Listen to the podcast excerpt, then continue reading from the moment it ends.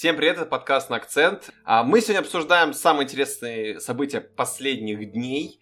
И мы позвали сегодня для крупных, классных и очень подробных тактических разборов человек, который непосредственно в этом специализируется. А у нас сегодня в гостях Артем Исаев, это один из авторов э, издания contrapress.ru, специализируешься на футбольной тактике. Артем, привет. Да, всем привет. А, да, я специализируюсь на тактике, пишу про английский футбол на контрпрессе. Все так. И, как всегда, меня зовут Самет Аскеров. У нас в гостях, как всегда, Макс Паутов, Влад Губин. Парни, привет. Привет, привет. А, смотрите, пожалуй, ну, самым важным событием уикенда, естественно, был финал Кубка Англии. Все этого ждали, потому что вернулись фанаты на стадион, мы даже футбольной картинкой смогли насладиться прекрасно, никаких пустых трибун не было, все было очень живо, классно несокрушимый Челси был против крайне амбициозно настроенного Лестера, и нам подарили команды бесподобный финал. А результат, наверное, многих поразил, конечно же. Победа Лестера, ну, скажем так, мягко говоря, была не самой прям ожидаемой. А, и в целом, давайте фокусируемся для начала как раз с этого матча. Начнем прям с самого горяченького. А, итог, как бы мы уже знаем.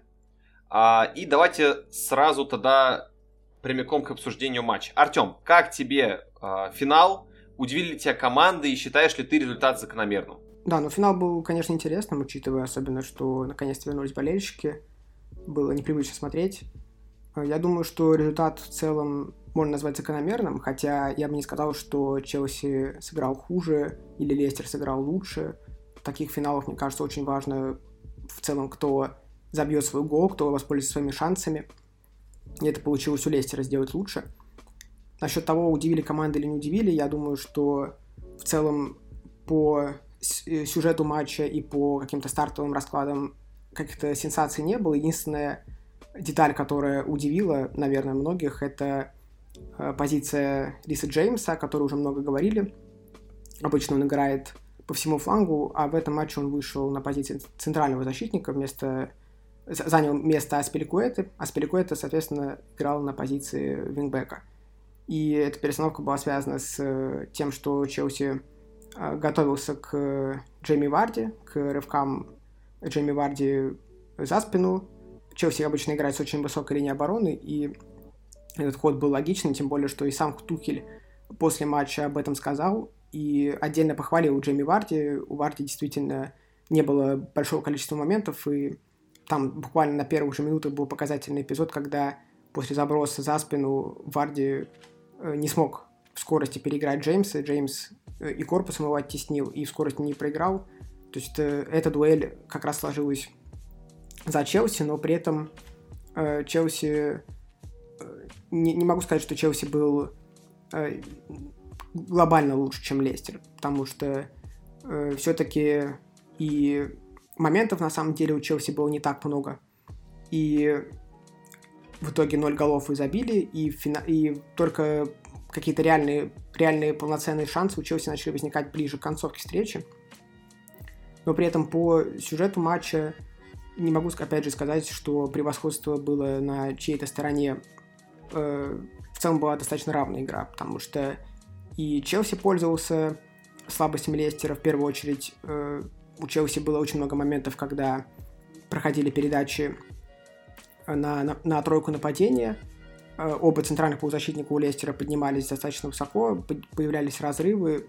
Практически персонально, на самом деле, играл Диди и Тилеманс по центральным полузащитникам Челси. И у Челси получалось неоднократно отрезать их обоих э, передачами сразу на тройку нападения, но каких-то реальных шансов из от этого не возникло. Там в основном были дальние удары, пара ударов Вернера, удар Маунта, все в основном из-за штрафной, и не то чтобы очень опасно. У Лестера, в свою очередь, тоже моментов каких-то серьезных не было. В основном э, Лестер пробовал закидывать за спину, но, опять же, и ход с перемещением Джеймса в центр защиты и в целом организованность Челси здесь не, да, не давали никаких возможностей. У Лестера тоже, по сути, каких-то шансов не было, и игра в целом решилась на индивидуальном мастерстве, да, на индивидуальное мастерство Тилеманса решила игру во втором тайме, э, когда Ну и здесь, конечно, имела место быть еще и ошибка Джеймса. Об этом тоже достаточно много уже говорили, что Джеймс хоть и в обороне был в этом матче э, лучше, чем Аспиликуэт именно вот, чтобы сдерживать э, Варди, но при, при владении у него была достаточно, с одной стороны, простая задача, но при этом тоже требующая опыта игры на этой позиции. Ему нужно было грамотно выбирать решения при начале атак.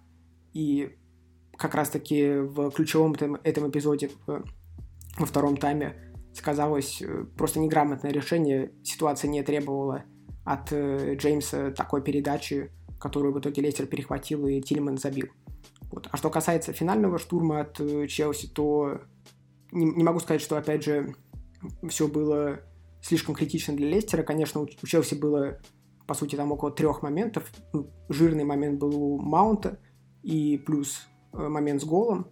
Но Лестер все-таки додержал, и я считаю, что результат закономерен, но сказать, что вот э, по игре, не по игре в таких финалах, мне кажется, все-таки очень решает и умение воспользоваться своими шансами, и умение отстоять э, свои ворота в тех ситуациях, когда игра идет в сторону, в сторону того, что соперник сравняет счет или забьет в твои ворота. Как, вот, например, в случае с сейвом Шмейхеля потрясающим. То есть вот, собственно, в таких ситуациях и сказывается разница на дистанции одного матча это имеет ключевое значение.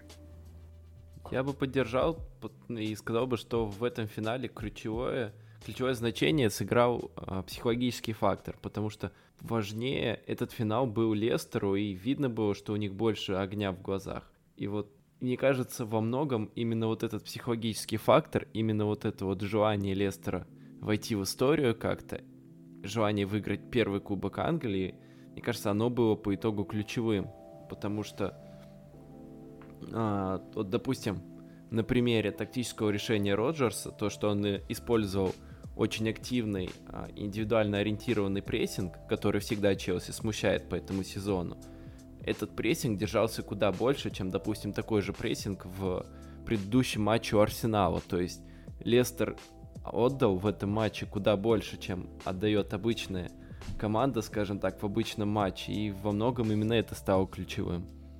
Ну, блин, вот как вот лично по мне, то есть, в принципе, я совсем согласен, но опять же, я бы не стал говорить так, что Лестер воспользовался своими шансами, а Челси нет, то что у Лестера, по сути, шансов не было. То, что забил э, Тилеманс, ну, это не голевой момент, это даже, ну, если считать шансами, как считают там многие конторы, да, пас под удар, созданный шанс и так далее – это просто как бы так сложилось, дальний удар. Сколько таких дальних ударов бывает? И, ну, наверное, один из десяти вот так залетит. Слушай, а я во-вторых, я бы я, я, я бы не стал еще, кстати, Джеймса ругать, потому что, ну, хорошо, Джеймс ошибся, немножко обрезал. Пошла встречная атака. Но опять же, это никакая не голевая ситуация. Это не как, не как Жоржиню назад отдал Кепи. Это, ну, ничего такого не было. То есть, ну, обычная ситуация, да, он идет, ну, удары за штрафной, ну, блин. Как часто, вот даже если бьет из-за штрафной большой мастер, как часто с такого расстояния, ну, не со штрафных, а именно с игры, когда все в динамике, когда ты контролируешь мяч, когда ты готовишься к удару, когда вратарь все прекрасно видит, да, то есть ситуацию, и как часто такие удары залетают. Да это очень редко. И поэтому говорить, что там, ну, какой-то шанс, нет. И я бы еще попенял Роджерсу, потому что если Тухель вышел с планом, да, с перемещением Джеймса в центральную тройку обороны под Варди, Роджерс это увидел, и никаких изменений таких, чтобы оттащить оттуда Джеймса как-то, я не знаю, за счет Варди. То есть он же, ну, практически, он играл, э, не сказать, что прям персонально, но основная его задача была вот контролировать э, возможные рывки за спину, возможные открывания именно со стороны Джейми Варди. И вот Роджерс не дал никаких указаний, чтобы Варди куда-то его оттащил, немножко приоткрыл центр, и кто-то туда бы вторым флангом вместо Варди вот, вот скажем так, раз вы предлагаете такой, значит мы будем решать эту вашу предложенную задачу, и мы ее решим вот таким-такими способами. Этого не было. То есть Лестер, как в принципе, вот у них впереди игра строилась, я имею в виду переднюю линию, да, линию атаки, э, так она и осталась. То есть тут тоже есть вопросы. А так, да, то есть это финал. В финале это, ну, то есть один матч там там очень огромное имеет значение даже фактор везения. Вот залетело у Тилеманса. Да, отлично. А могло ведь также э, тот же самый Ш, Шмайхель не так часто совершать так. Ну, он, он классный голкипер, тут бесспорно. Но вот спокойно ведь мог не вытащить этот удар маунта и один-один. Или тот же самый Чилвелл мог спокойно, ну, не попасть в этот там, там 20, там, 10 сантиметровый офсайд. Ну и пожалуйста. Так что здесь все на тоненького. Я, вы знаете, подхвачу вашу дискуссию не совсем так, как вы ее ведете, потому что, ну, все, кто знает слушный подкаст, знают, что я не спец по тактике, я больше говорю именно за а, вещи, которые не касаются вот таких вот тактических моментов. Я говорю про психологию. Я не психолог, конечно, но а, меня это очень сильно интересует, потому что, смотрите, два матча подряд Челси проигрывает абсолютно глупо. То есть в первом матче с Арсеналом это просто какой-то, ну, я даже не знаю, как это назвать. А, во втором матче, как бы, соперник был посильнее, естественно, но опять очень глупый гол ну, пропущен. Но он не глупый, просто хороший удар, и все, вот так было. Да, это хороший удар, и, и понятное дело, дело не в этом. Проблема, о чем я хотел поговорить, это, конечно, реализация, потому что, а, как мне кажется, сколько угодно бы тебе соперник не забирал шальные банки, если ты реализуешь свои моменты, то ты выйдешь победитель. А то есть по статистике мы видим, что даже по XG там Челс на гол как минимум наиграл. На гол, а Лестер, подожди, кажется, подожди. 0,8. На гол они наиграли только за счет того, что у них больше самих ударов было. Большее количество ударов и совокупность дала. Но качество этих моментов, ну, они не создали ни одного голевого момента за, за всю игру. Ну, в принципе, как и Лестер. Не спорю, не, были голевые моменты, ну, то есть ну, удар маунта... Удар маунта это не голевой момент, опять же, это практически чуть ли от тоже... Ну да, он там бил ближе, чем Тилеманс, но это опять же с какого расстояния он бил, просто хорошо приложился. Это опять, это не, ну, не голевой момент. Ну хорошо, мы немного в сторону ушли, у меня другой вопрос был. А, немножко откатимся на матч назад, и поймете, почему я это говорю, потому что как бы сейчас странно эти конспирологи не поналетели, но в первом круге, когда еще Челси очень хорошо шел, помните, да, это 17-матчевая серия без поражений, а, и потом вот этот матч с Арсеналом, роковой 3-1, какое-то позорнейшее поражение. В этот раз то же самое. Матч, до матча с Арсеналом все супер. Обыгран Манчестер Сити два раза. А, обыгран Реал Мадрид два раза. Там до этого еще были победы. Я это к чему веду? Почему именно в матче с Арсеналом. После матча с Арсеналом у Челси начинается вот такая просто невероятная психологическая ну, просто регрессия, невероятная. Почему так? Я пытаюсь понять это, потому что сейчас у Челси, по сути, дальше три финала подряд. Я не вижу, чтобы эта команда смогла как-то собраться и реализовать что-то. Мне кажется, что она все эти матчи проиграет. Это вот лично мое наблюдение, ничем, ни над чем не подкрепленное, просто совпало миллион факторов. Ну, не знаю, насчет, насчет э, совпадения факторов фанаты Челси очень много говорили про совпадение с 2012 годом, в итоге не совпало. Поэтому... А теперь совпадает 2008 Посмотрим. Финал Лиги Чемпионов это абсолютно отдельный матч. Он, скажем так, стоит вне всего, поэтому посмотрим. Я вот э, хочу сказать то, что наверное, эти два матча это два стечения обстоятельств. С Арсеналом, э, во-первых, не хватило Рюдигера, как бы банально это ни звучало, но построение атаки начинается с обороны. А Рюдигер э, в этом ключевой игрок в Челси, не хватило именно Рюдигера во многом. Да, где-то не повезло с реализацией, опять же. Где-то не хватило Рюдигера, где-то Канте, потому что сейчас на них уже много завязано. По итогу получился такой вот неудачный результат, но назвать это каким-то в целом показателем системы я бы не стал. Финал, финал это всегда немного вне контекста. Опять же, как финал Кубка Англии, так и финал Лиги Чемпионов, так и финал всего.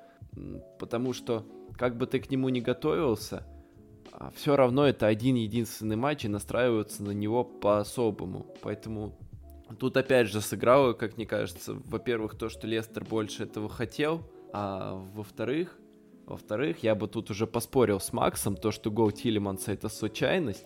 Я считаю, что это... Я не говорил, что это случайность, это но ну просто нет, как бы вот, ну... Но он пробьет еще 10 обстоятельств, раз так же, скажем так. И, и, и 10 раз не забьет. Я бы на ну, самом деле... С такой тут... же позиции, вот и все. Я бы на самом деле тут э, обвинил бы Жоржинию во многом. То есть не то чтобы обвинил, но показал бы, насколько его принятие решений, возможно, повлияло на результат. То есть если пересмотреть тот эпизод, что мы видим?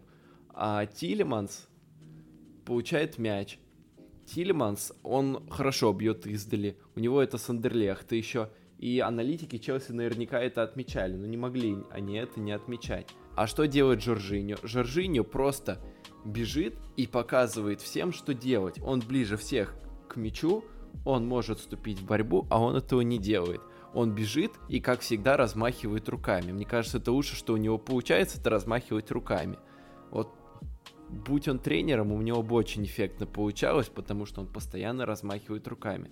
Но по факту он ничего не сделал, Тилеман спокойно пробежал и ударил.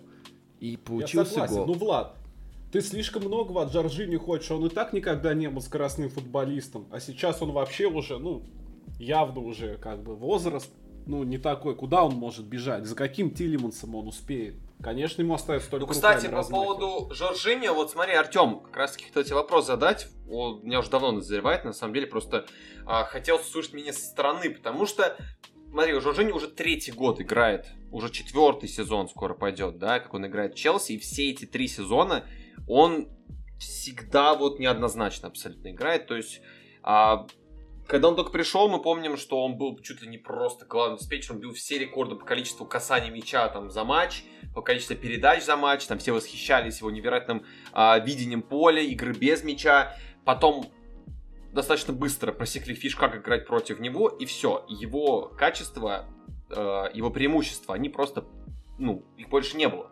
А, и при этом приходит уже третий тренер подряд, ну, как бы хорошо, при Саре он был основным, при Лэмпорде не могу сказать, что был самым основным, все-таки он больше на коуч ставил с Канте, а, и сейчас вот Тухель говорит, что просто это чуть ли не подарок. То есть он говорил про подарок как про Канте, и то же самое он говорит про Жоржиню, он очень сильно ему доверяет, и этого не понимает большинство фан-базы. То есть я не говорю, что фан-база это люди, которые очень хорошо разбираются в футболе, но а, действительно, если смотреть, не углубляясь в цифры, просто на то, что мы видим во время матча в лайве, без пересмотра, очень часто такие моменты возникают. То есть а, он не обостряет, он, когда нужно контратаковать, он наоборот дает пас назад, либо он не идет вперед, он как будто боится или что-то еще делает. Вот твое мнение лично по вот этой личности, как э, Жоржиньо. Это действительно такой классный игрок, как его называют, там, Лукомский, многие другие эксперты, в том числе и за рубежом. Либо же это просто он пускает такую пыль в глаза, из-за чего, не знаю, тренеры им восхищают. Угу. Ну, вообще, Жоржиньо, на самом деле, для меня вообще один из лучших, наверное, плеймейкеров глубинных в, евро- в европейском футболе.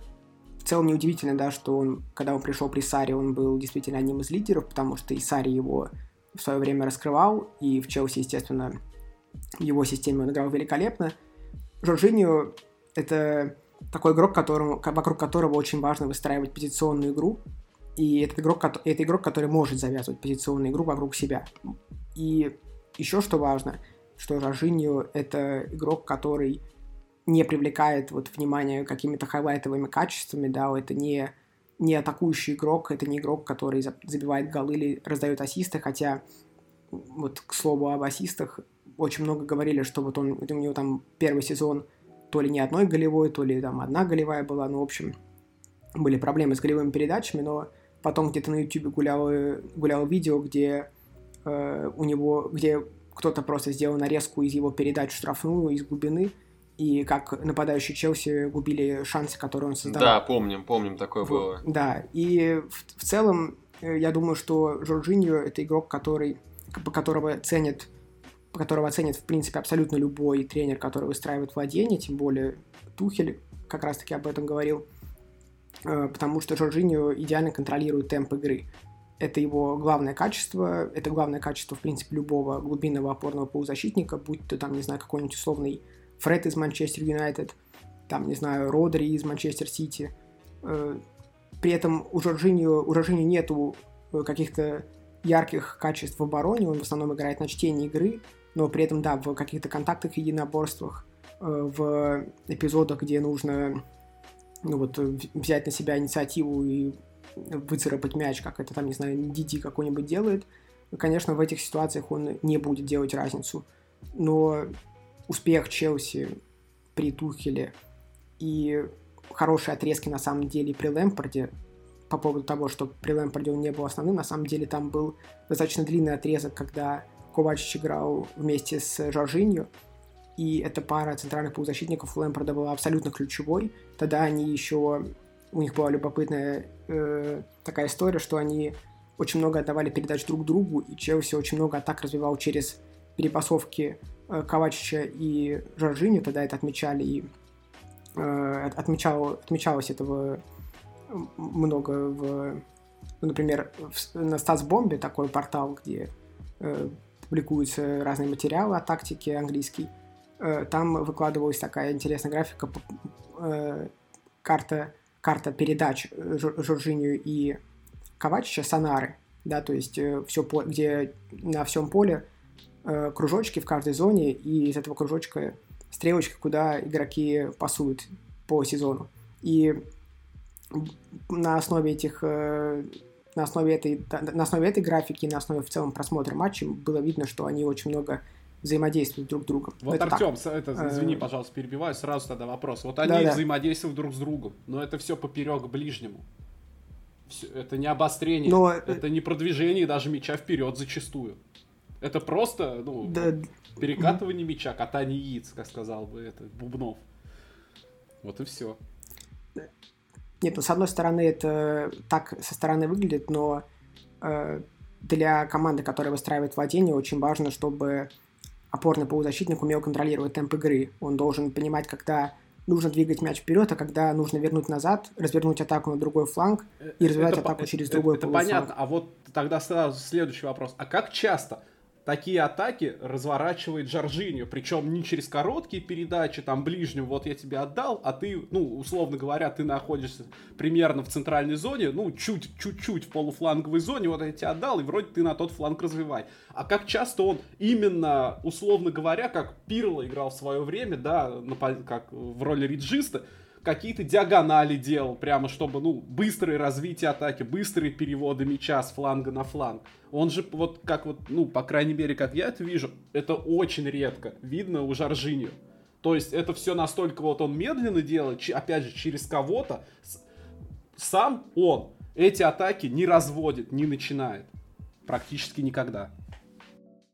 Ну, тут тоже важно понимать, во-первых, что от него требует тренер, потому что Возможно, вполне, что Тухель не требует от него делать какие-то диагонали постоянно, лупить там вперед.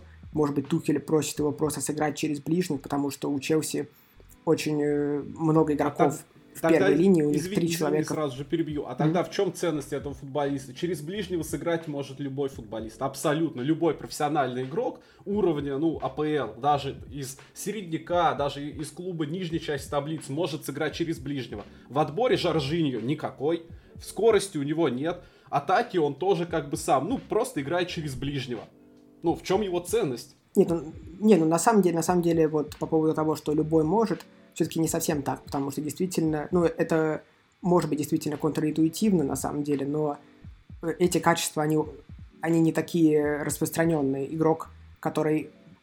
Такой игрок, как Жоржини, помимо того, что он отдает передачи, нужно ведь оказываться в нужных точках, чтобы развивать атаку, принимать мяч. Э, нужно избавляться от давления уметь, а, а делает это на уровне элитных игроков, безусловно. То есть он умеет и под давлением играть, и, ну там, не знаю, ошибка, ошибка его в матче с Арсеналом – это сечение обстоятельств. Такие ситуации у него происходят очень редко. Обычно Жоржиньо, ну, как бы в нормальной ситуации Жоржиньо великолепно играет и под давлением, он великолепно открывается между, между линией, между прессингующими игроками. Он очень хорошо понимает игру, он очень хорошо понимает темп игры. Это тоже очень важные качества для игрока его позиции, и их нету, ну, в целом ни у, ни у кого, ну, у Ковачича хорошо, у Ковачича, например, тоже качества отчасти похожие есть, но все равно Жоржиньо это игрок, который идеально подстраивается под владение команды, идеально контролирует темп игры, и по поводу того, что он не разгоняет атаки или не двигает вперед, на самом деле у Жоржиньо есть и качество, чтобы двигать мяч вперед или забрасывать мяч, например, за спины. И вспоминается, опять же, ситуация вот э, по, поводу, по поводу требований тренера особенно, да. У Лэмпорда в свое время тоже э, у Жоржини, у Жоржини были определенные требования, когда он получал мяч в полуфланге, у него очень много было передач вперед, передач за спину, и ну вот я из того, что помню, просто что в голове картинка какая есть, это матч э, с Саутгемптоном 3-3, э, когда э, один, один из голов э, Вернер забил как раз э, с передачи Жоржинию за спину. Челси выходил тогда из э, подавления, сделали передачу на Жоржинию. Жоржинию одним касанием, даже несмотря в сторону Вернера, идеальную передачу за спину сделал. То есть Вернер умеет... Ой, прошу прощения, не Вернер, а Жоржинию. Вернер тоже много чего умеет. Э, Жоржинию... Великолепно выходит из-под давления, Жоржинию великолепно контролирует темп игры. И это игрок, ну, не, не случайно, опять же, не случайно его оценивают высоко и котируют высоко все тренеры, которые с ним, опять же, работали, то есть и при Саре он был ключевым, при Лэмпорде, да, не всегда он играл в стартовом составе, не всегда он играл в основе, но и у Лэмпорда тоже футбол устроился не всегда через Жоржиню. В некоторых матчах он действительно предпочитал Канте, но это были матчи, где какие-то были определенные установки Канте, определенные задачи для сдерживания атак соперника. В этом плане, кстати говоря, у Челси вообще отличный центр поля, где есть ростер игроков очень хороший, да, то есть и разно, раз, разноплановые игроки и возможности какие-то для тренера есть. В целом этим и Тухер пользуется. Вот. И, ну и Жоржини, опять же, не случайно у Тухеля играет важнейшую роль, и не случайно в свое время и, насколько я помню, Гвардиола тоже э, хотел его в Манчестер Сити, но там не срослось. В любом случае, Жоржиньо это игрок, который э, для тренеров, которые выстраивают владение, очень ценный, и не стоит недооценивать вот это вот очень важно, конечно, не стоит недооценивать именно умение игрока контролировать темп игры э, в командах, у которых есть позиционная структура, у которых есть понимание, как строить атаки, у тренеров, у которых есть конкретные задачи к игрокам формата Жоржиньо. Этот игрок, безусловно, ну, как вот сказал Тухель, подарок. То есть я как правильно понимаю, это еще немножко, что все все равно упирается вот э, в задачи, поставленные тренером. То есть, если тренер от него не просит постоянного обострения, больше вертикальных передач, там, где-то искать, он этого не делает. То есть, хотя у него потенциал такой да, безусловно. есть. То есть, может быть, в этом, ну, я дум, я... ошибка Тухеля, потому что мы видим, что Челси не так много ведь создает, да, с игры. Не так много у него моментов. Может быть, если бы Тухель немножко пофиксил, вот именно роль Жоржиню, да, то есть дал бы ему какие-то небольшие маркеры, что давай чуть посмелее, ты можешь, давай почаще, ну, вперед играй, то есть не надо особо рисковать, но если ты видишь, не надо играть, не надо выбирать более надежный, более простой вариант. Может быть, так было бы лучше. То есть, если он может.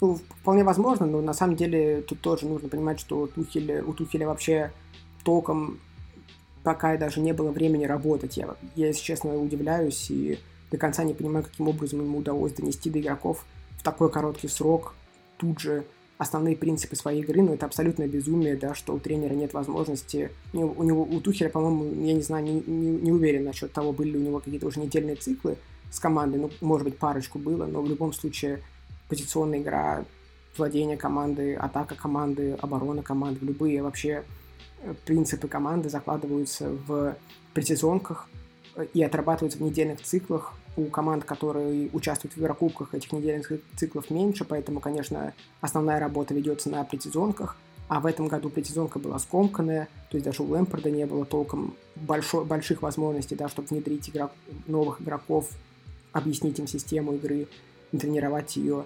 И у Тухеля, который пришел в Челси, у него тоже этого времени абсолютно не было, вообще никакого. И, естественно, требовать от Челси, чтобы они играли там вот идеально в лучший футбол Тухеля, безусловно, невозможно. Тухель уже сделал очень много, вот это показательно, да, то есть Тухель очень быстро объяснил игрокам основные принципы своей игры, и Челси очень быстро к ним адаптировался, и вот тут вот, кстати говоря, тоже, к слову о Жоржине, это тоже очень важно, да, что игрок быстро понял принципы игры команды, то есть это тоже показатель, на самом деле, интеллекта игрока, что тренер пришел, новый тренер со своими требованиями, со своим видением футбола, сказал ему, нужно, нужно делать то-то, нужно делать то-то, у нас работает это так. Джорджини очень быстро подстроился, очень быстро перестроился, Челси заиграл великолепно. Это не только заслуга одного Жоржини, но и его в том числе, да, то есть важно, что он не выпадает из этой структуры, что Челси, как, как только Тухель пришел, владеет мячом под 70% времени игрового, То есть тут, э, тут очень важно, да, что будет в следующем сезоне, как будет Тухель дальше работать с Челси. Да, и, конечно, в любом, у любого игрока, абсолютно у любого игрока важно, что от него просит тренер, какие задачи конкретно он ему ставит. Завершая вопрос по Жоржинию, смотри, последний вопрос, и перейдем уже с этим командам.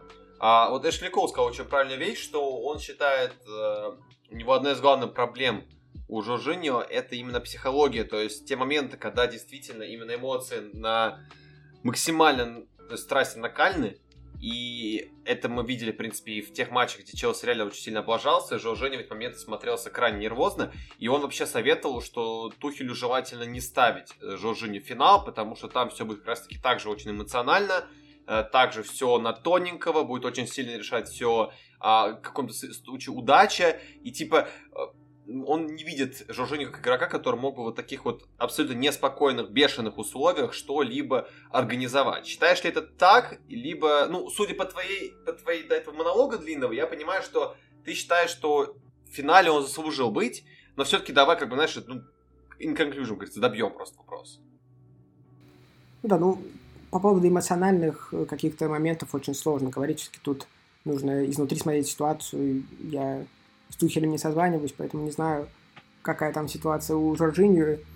Есть какие-то вещи, которые лежат на поверхности, да, то есть, например, абсолютно очевидно, да, всем, что психологические проблемы, там, не знаю, у Вернера, да, то есть тут не нужно ни, никуда там гадалки ходить, да, понятное дело, что у него есть проблемы с реализацией, связаны они в первую очередь с ментальной составляющей, об этом говорил Тухель, собственно, но что касается Жоржиньо, я думаю, что у Жоржиньо, в принципе, есть иногда проблемы с концентрацией, когда он выдает какие-то такие ляпы, ошибки, но тут тоже очень важно подчеркнуть, да, что вот Джорджиньо, вот эта ошибка с Арсеналом, ну сколько у него матчей было до этого, где он либо почти не ошибался, либо не допускал таких, во всяком случае, критических ошибок, да, то есть, а при этом, опять же, почти вся игра строится через вот пятиугольник, да, через трех защитников, двух опорников, и он играет там очень важную роль.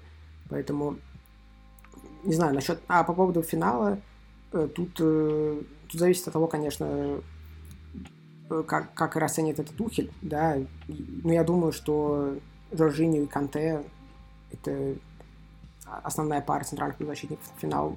В целом, без вариантов, я не думаю, что Тухель будет как-то вот смотреть на ошибки Жоржиню какие-то, ну, там, на ошибку Жоржиню с матча с Арсеналом или еще на что-то. Я думаю, что все-таки он будет отталкиваться от своей системы игры, и Жоржинин, скорее всего, сыграет. Влад, а ты что думаешь по Жоржиню? Я на самом деле во многом я согласен с Артемом, но временами он вот просто вот бесит, откровенно говоря, вот, а, потому что, допустим, я смотрел финал, и иногда вот он мяч получал а, очень невыгодно, при том, что у Лестера был такой очень плотный прессинг, и Жоржини получал мяч в максимально неправильной позиции. То есть, а, не имею в виду не позицию на поле, а позицию, скажем так, чужим воротам. То есть он располагался так, что его проще всего было запрессинговать, и он тратил максимальное время, чтобы развернуться. Вроде бы мелочи, но атака тормозится, и так было не раз. А, тот же эпизод с Тилемансом, где он а, бежал, размахивая руками, но сам оборонительных действий не сделал. А, эпизод, скажем так, решающий в матче с Арсеналом. Опять же, ошибка Жоржиньо. А, то есть игрок классный, но он очень нестабильный, как я это вижу. То, что он действительно нестабильный, и он не особо психологически устойчивый, скорее всего, как подметил Самет, мне кажется, это действительно ключевой фактор. То есть есть огромный потенциал, но в некоторых матчах Жужиню просто начинает плыть. А мне кажется, наоборот, насчет психологии, это, ну, на него даже смотришь, он спокойный, как удав всегда. То, что вот эта ошибка с Арсеналом, ну да, это смешная на самом деле ошибка, это даже, я бы даже сказал, что детская, даже в спортшколе учат, ну, в створ никогда не отдавать. При этом у него вроде как было время, Кепа правильно открывался вне створа, предлагал себя. Но, видимо, у него у Кепа была зеленая форма, он слился с газоном, и поэтому Жоржиньо его не заметил просто. Вот. Но это единичное на самом деле. Много ли таких грубых ошибок у Жоржиньо? Да и вот так и сразу особо-то и не вспомнить. А насчет психологии, да мне кажется, ну, Да он просто, ну он, да, он не, не ос... как, как игрок, который там отвечает за оборонительные действия, ну, прямо скажем, мягко говоря, не блещет. Но у него рядом с ним есть Канте. Вот, это большой плюс. Во втор... Но в плане психологии, да он спокойный, как удав всегда. То есть он, ну, в плане, в плане психологии я не думаю, что он какой-то неустойчивый или что-то. Мне кажется, наоборот, он прямо вот просто человек на своей волне, он всегда одинаков. При 0-2, при 0-1, там, при 0-0, при 3-0, он всегда в одинаковой психологической форме находится. То есть, мне кажется, тут наоборот, вот обвинение того же, кто там Коул сказал, то есть, мне кажется, это немножко не то, что нужно было про него говорить. На, наоборот, он такой вот вот он игрок, вот у него есть, вот он играет, он просто делает свою работу. И практически грубо он никогда, ну вот с Арсеналом, но это редкость, грубо никогда он не ошибается. Точность передач у него действительно высокая. Да, другое дело, что, ну, как мы уже выяснили, что это зависит все равно от тренерских указаний. Не так часто обостряет, вроде как бы как Криоков в Спартаке, туда-сюда, вот он так это, набирает там да, да, вроде там все уже не, игроки Челс несутся вперед, там лбами сталкиваются, а он поперек назад там катает, набирает 100 ТТД с 10% брака. Ну, на самом деле, как бы, ну, просто делает то, что ему говорит тренер. И делает это в основном на длинной дистанции, на длинной, качественно. И в психологии тут, ну, не знаю, какое-то такое вот обвинение совсем уже, знаете, там, может быть, это на фоне вот той ошибки с Арсеналом как-то сказано, да, потому что некоторые люди вообще считают, что Жоржиньо ошибся благодаря там какому-то суперпрессингу Арсенала. Ну, блин, там... Это как, э, когда, да, после матча с Лестером, там, что-то как-то Лестер слишком уже себе хорошее мнение был, там, прям вообще, прям слушаешь такой, ну, блин, ну это прям не Лестер, а какая-то прям Барселона праймова была. А я предлагаю про, про Челси немного закругляться, потому что еще много чего хотелось бы обсудить. И я, вы знаете, что хочу обсудить? Я очень-очень хочу обсудить не хайповые команды. Вот, э, потому что во многом я заметил, если кто не знаком с трудами Артема, обязательно ознакомьтесь, мы все ссылки оставим в описании. Э, Артем нередко пишет именно про такие команды, как Брайтон, про Вест Хэм, Саутгемптон, мне кажется, если не ошибаюсь, видел у тебя еще текст разбора. А, давайте поговорим про эти команды, потому что сезон скоро заканчивается, и да, действительно, если с Брайтоном уже все понятно, как бы там никакой интриги с, с Чайками нету, но а, тот же самый условно Вест Хэм еще может за что-то, но побороться. То есть за ту же самую Лигу Европы, я как понимаю, он, скорее всего, железобетонно с собой а, это место возьмет. И это на самом деле очень большое достижение для Вестхэма. И давайте как раз таки про, наверное, поговорим про команду Дэвида Мойса в первую очередь. А, Артем, тебе слово. Расскажи, пожалуйста, а, как тебе Вестхэм в этом сезоне? Ожидаешь ли ты от чего от них в следующем сезоне? Что им стоит улучшить для того, чтобы выступить в Еврокубках еще успешнее? Ну и, в принципе, какое-то небольшое резюме по, по этому сезону. Да, ну, Вестхэм, я думаю, что Вестхэм мне, безусловно, нравится. Это команда, которая привлекает внимание своими результатами в этом сезоне. И, ну, это главное открытие, безусловно, сезона в плане да, разницы, какие, каких результатов достигала команда в прошлом году, еле спасалась, да, и какие, каких результатов добилась в этом году. Наконец-то наконец-то играет ну, на, на том уровне, от, от, от, от э, которого от нее ожидали, в всяком случае да, потому что состав у Вестхэма был неплохой, и в целом команда постоянно какое-то усиление подкупала и тратила, на самом деле, достаточно большие деньги, но какого-то качественного развития не было. Я думаю, что Дэвид Мойс э, в целом построил ну, вот, э, максимально свою команду, и у него наконец это получилось после нескольких лет, когда он там метался по разным командам, у него наконец-то получилось построить э, свою команду со своим лицом. И это в первую очередь, конечно, команда. Я думаю, что вот если подбирать какое-то слово, то в первую очередь э, слово организованность. Да, вот оно подходит для Вестхэма, потому что в прошлом году Вестхэм очень много пропускал, были очень большие проблемы с обороной по expected goals, да, то есть ожидаемым голам в свои ворота Вестхэм тоже был внизу таблицы. В этом сезоне все поменялось сразу, во-первых, Моэс научил команду обороняться и в три центральных защитника, и в два центральных защитника, да. Вест Хэм начинал сезон по 3-4-3, ну, точнее, в основном это был 5-4-1, да, когда команда оборонялась у своих ворот. Э, потом по сезону потихоньку э, Моэс начал внедрять и 4-2-3-1. Команда умеет обороняться и в этих двух моделях, и мне хочется отметить вот несколько основных особенностей Вест Хэма. Э, в первую очередь, наверное, это ну, глав, главное, да, что, что требует от своих команд Моис, такой немного консервативный взгляд, но тем не менее для его футбола это важно, это объем работы, да, кто не бегает, тот не выигрывает, такой, по такому девизу плюс-минус живет э, Дэвид, Дэвид Моис, и в этом плане у него в команде есть идеальный центр поля, лучше, наверное, он не мог себе придумать, да, это Райс, который играет практически без замен, у него в этом сезоне была травму, но до этого он без замен, по-моему, два или три даже сезона уже бегал за Вест Хэм.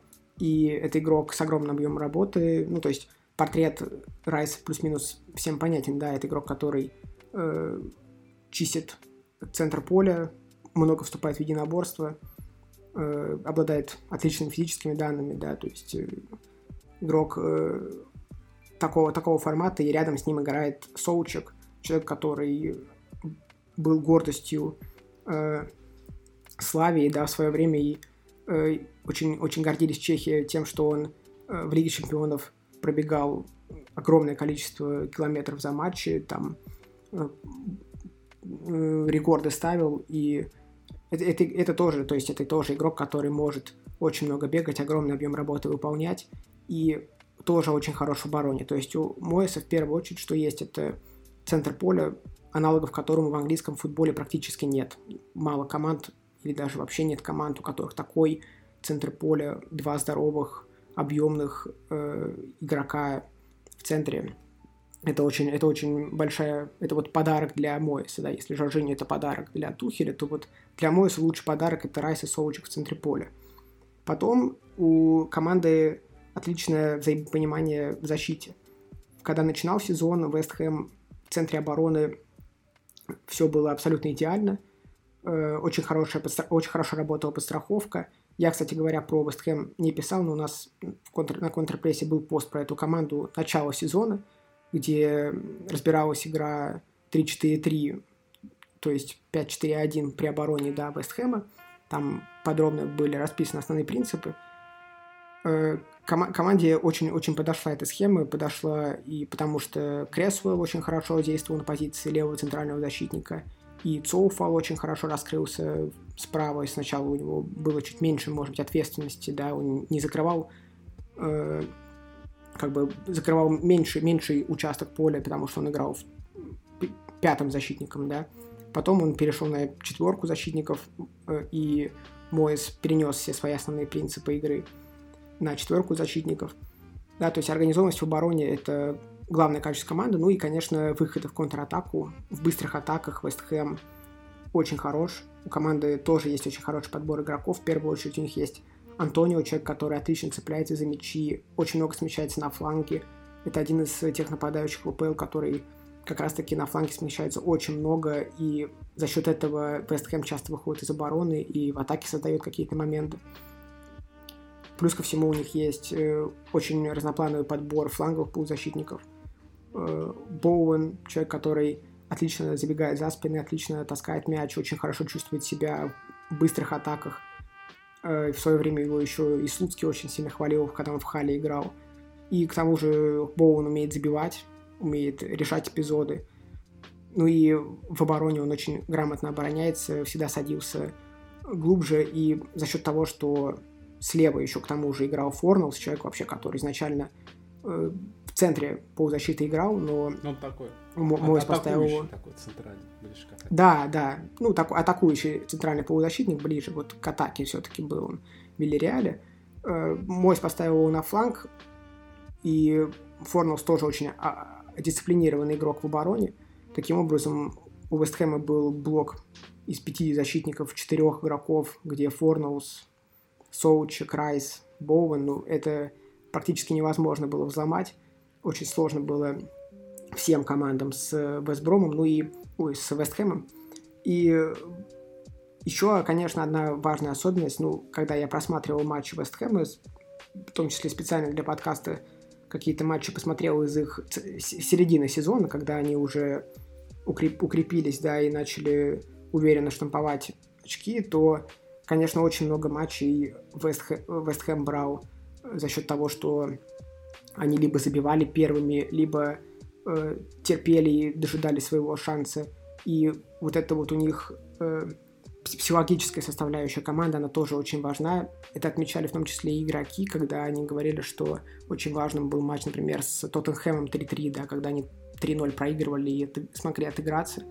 Да, то есть вера в свои силы у игроков появилась, и они начали очень-очень удачно и начинать матчи, и у них получалось по, по ходу матча забивать первыми очень часто. Это очень, очень важно для, было для Вестхэма, потому что команда забивает первый, может спокойно играть на контратаках. И последний, конечно, момент касательно Вестхэма – это их стандарты. Это лучшая команда на стандартах в лиге, у них больше всего голов после стандартов. И это тоже, безусловно, работа, работа Моэса. И, ну и, конечно, подбор игроков, да, то есть есть люди, которые могут подавать очень хорошо, угловые, особенно Кресвелл, он и с игры великолепно подает. И группа игроков высоких, которые, ну, в первую очередь, наверное, Соучек, да, как одно из открытий сезона, очень много у него голов, такой своего рода филайни для Моэса новый – и из игры это тоже работает, да, во время игры он тоже подключается постоянно в штрафную. С двух флангов команда отлично подает, у них и Кресвелл, и Цоуфал, который правый защитник, да, отлично подает.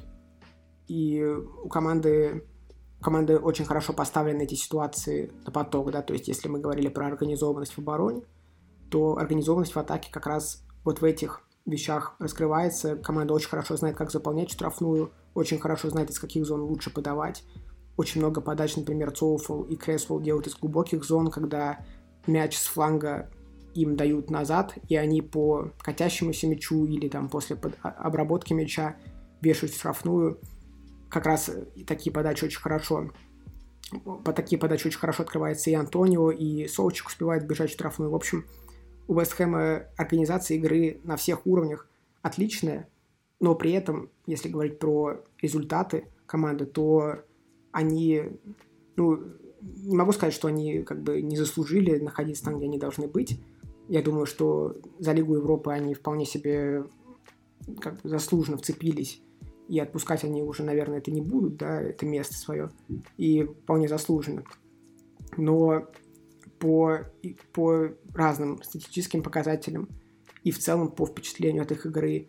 Это команда середины таблицы, но в Англии такая ситуация. Вообще Англия очень сложный в этом смысле чемпионат, что в середине таблицы и даже в, на дне таблицы есть команды, которые при определенных раскладах могли быть намного выше, да, то есть тот же Брайтон мог спокойно быть вместо Вестхэма, да, или там э, какая-нибудь Астон Вилла могла бы залезть на это место, там, да, то есть очень, очень важно, что ну, очень важно понимать, что очень высокая плотность, да, и Вестхэм, ну, это, конечно, их заслуга, заслуга Моэса, безусловно, что они воспользовались всеми своими возможностями и делали результат на своих сильных сторонах. Организация, повторюсь, у команды отличная. Артем, немножко Скажи. С, это, сразу я не Ладно, у меня давай, вопрос давай. Это, по, по тактике, потому что, ну, ты объяснил, что они играют там в, в три центральных, Э, сразу вот просто небольшое уточнение. При атакующем, ну, при билдапе они перестраиваются в 4. То есть Кресвелл уходит на левый фланг. То есть из... из... Так, да, Крес, Кресвелл всегда подключался в атаку, и как раз я, когда говорил, что он очень хорошо раскрылся на позиции левого центрального защитника, есть... ему действительно очень помогало, да, что он подключался он при к атаке атакам, становится и очень левым часто... фулбэком, а не, а не третьим Да, центральным. и них... Да, и его очень часто забывали с этой позиции, потому что он все равно, как бы при обороне, он был третьим центральным защитником, но когда команда переходила на атаку, очень часто это были быстрые атаки. И Кресвелл подключался, за ним очень часто никто не успевал, он, он очень много подавал в, в таких ситуациях, э, абсолютно один оставаясь. Ну и опять же, да, я сказал, что они в три центральных защитника играют, но вот сейчас, особенно вот где-то начиная, наверное, с ноября плюс-минус, они точно перешли уже на четверку защитников. В тройку защитников они играют только против сильных Нет, нет, соперников. нет, они, да, они есть, играют при обороне в тройку защитников.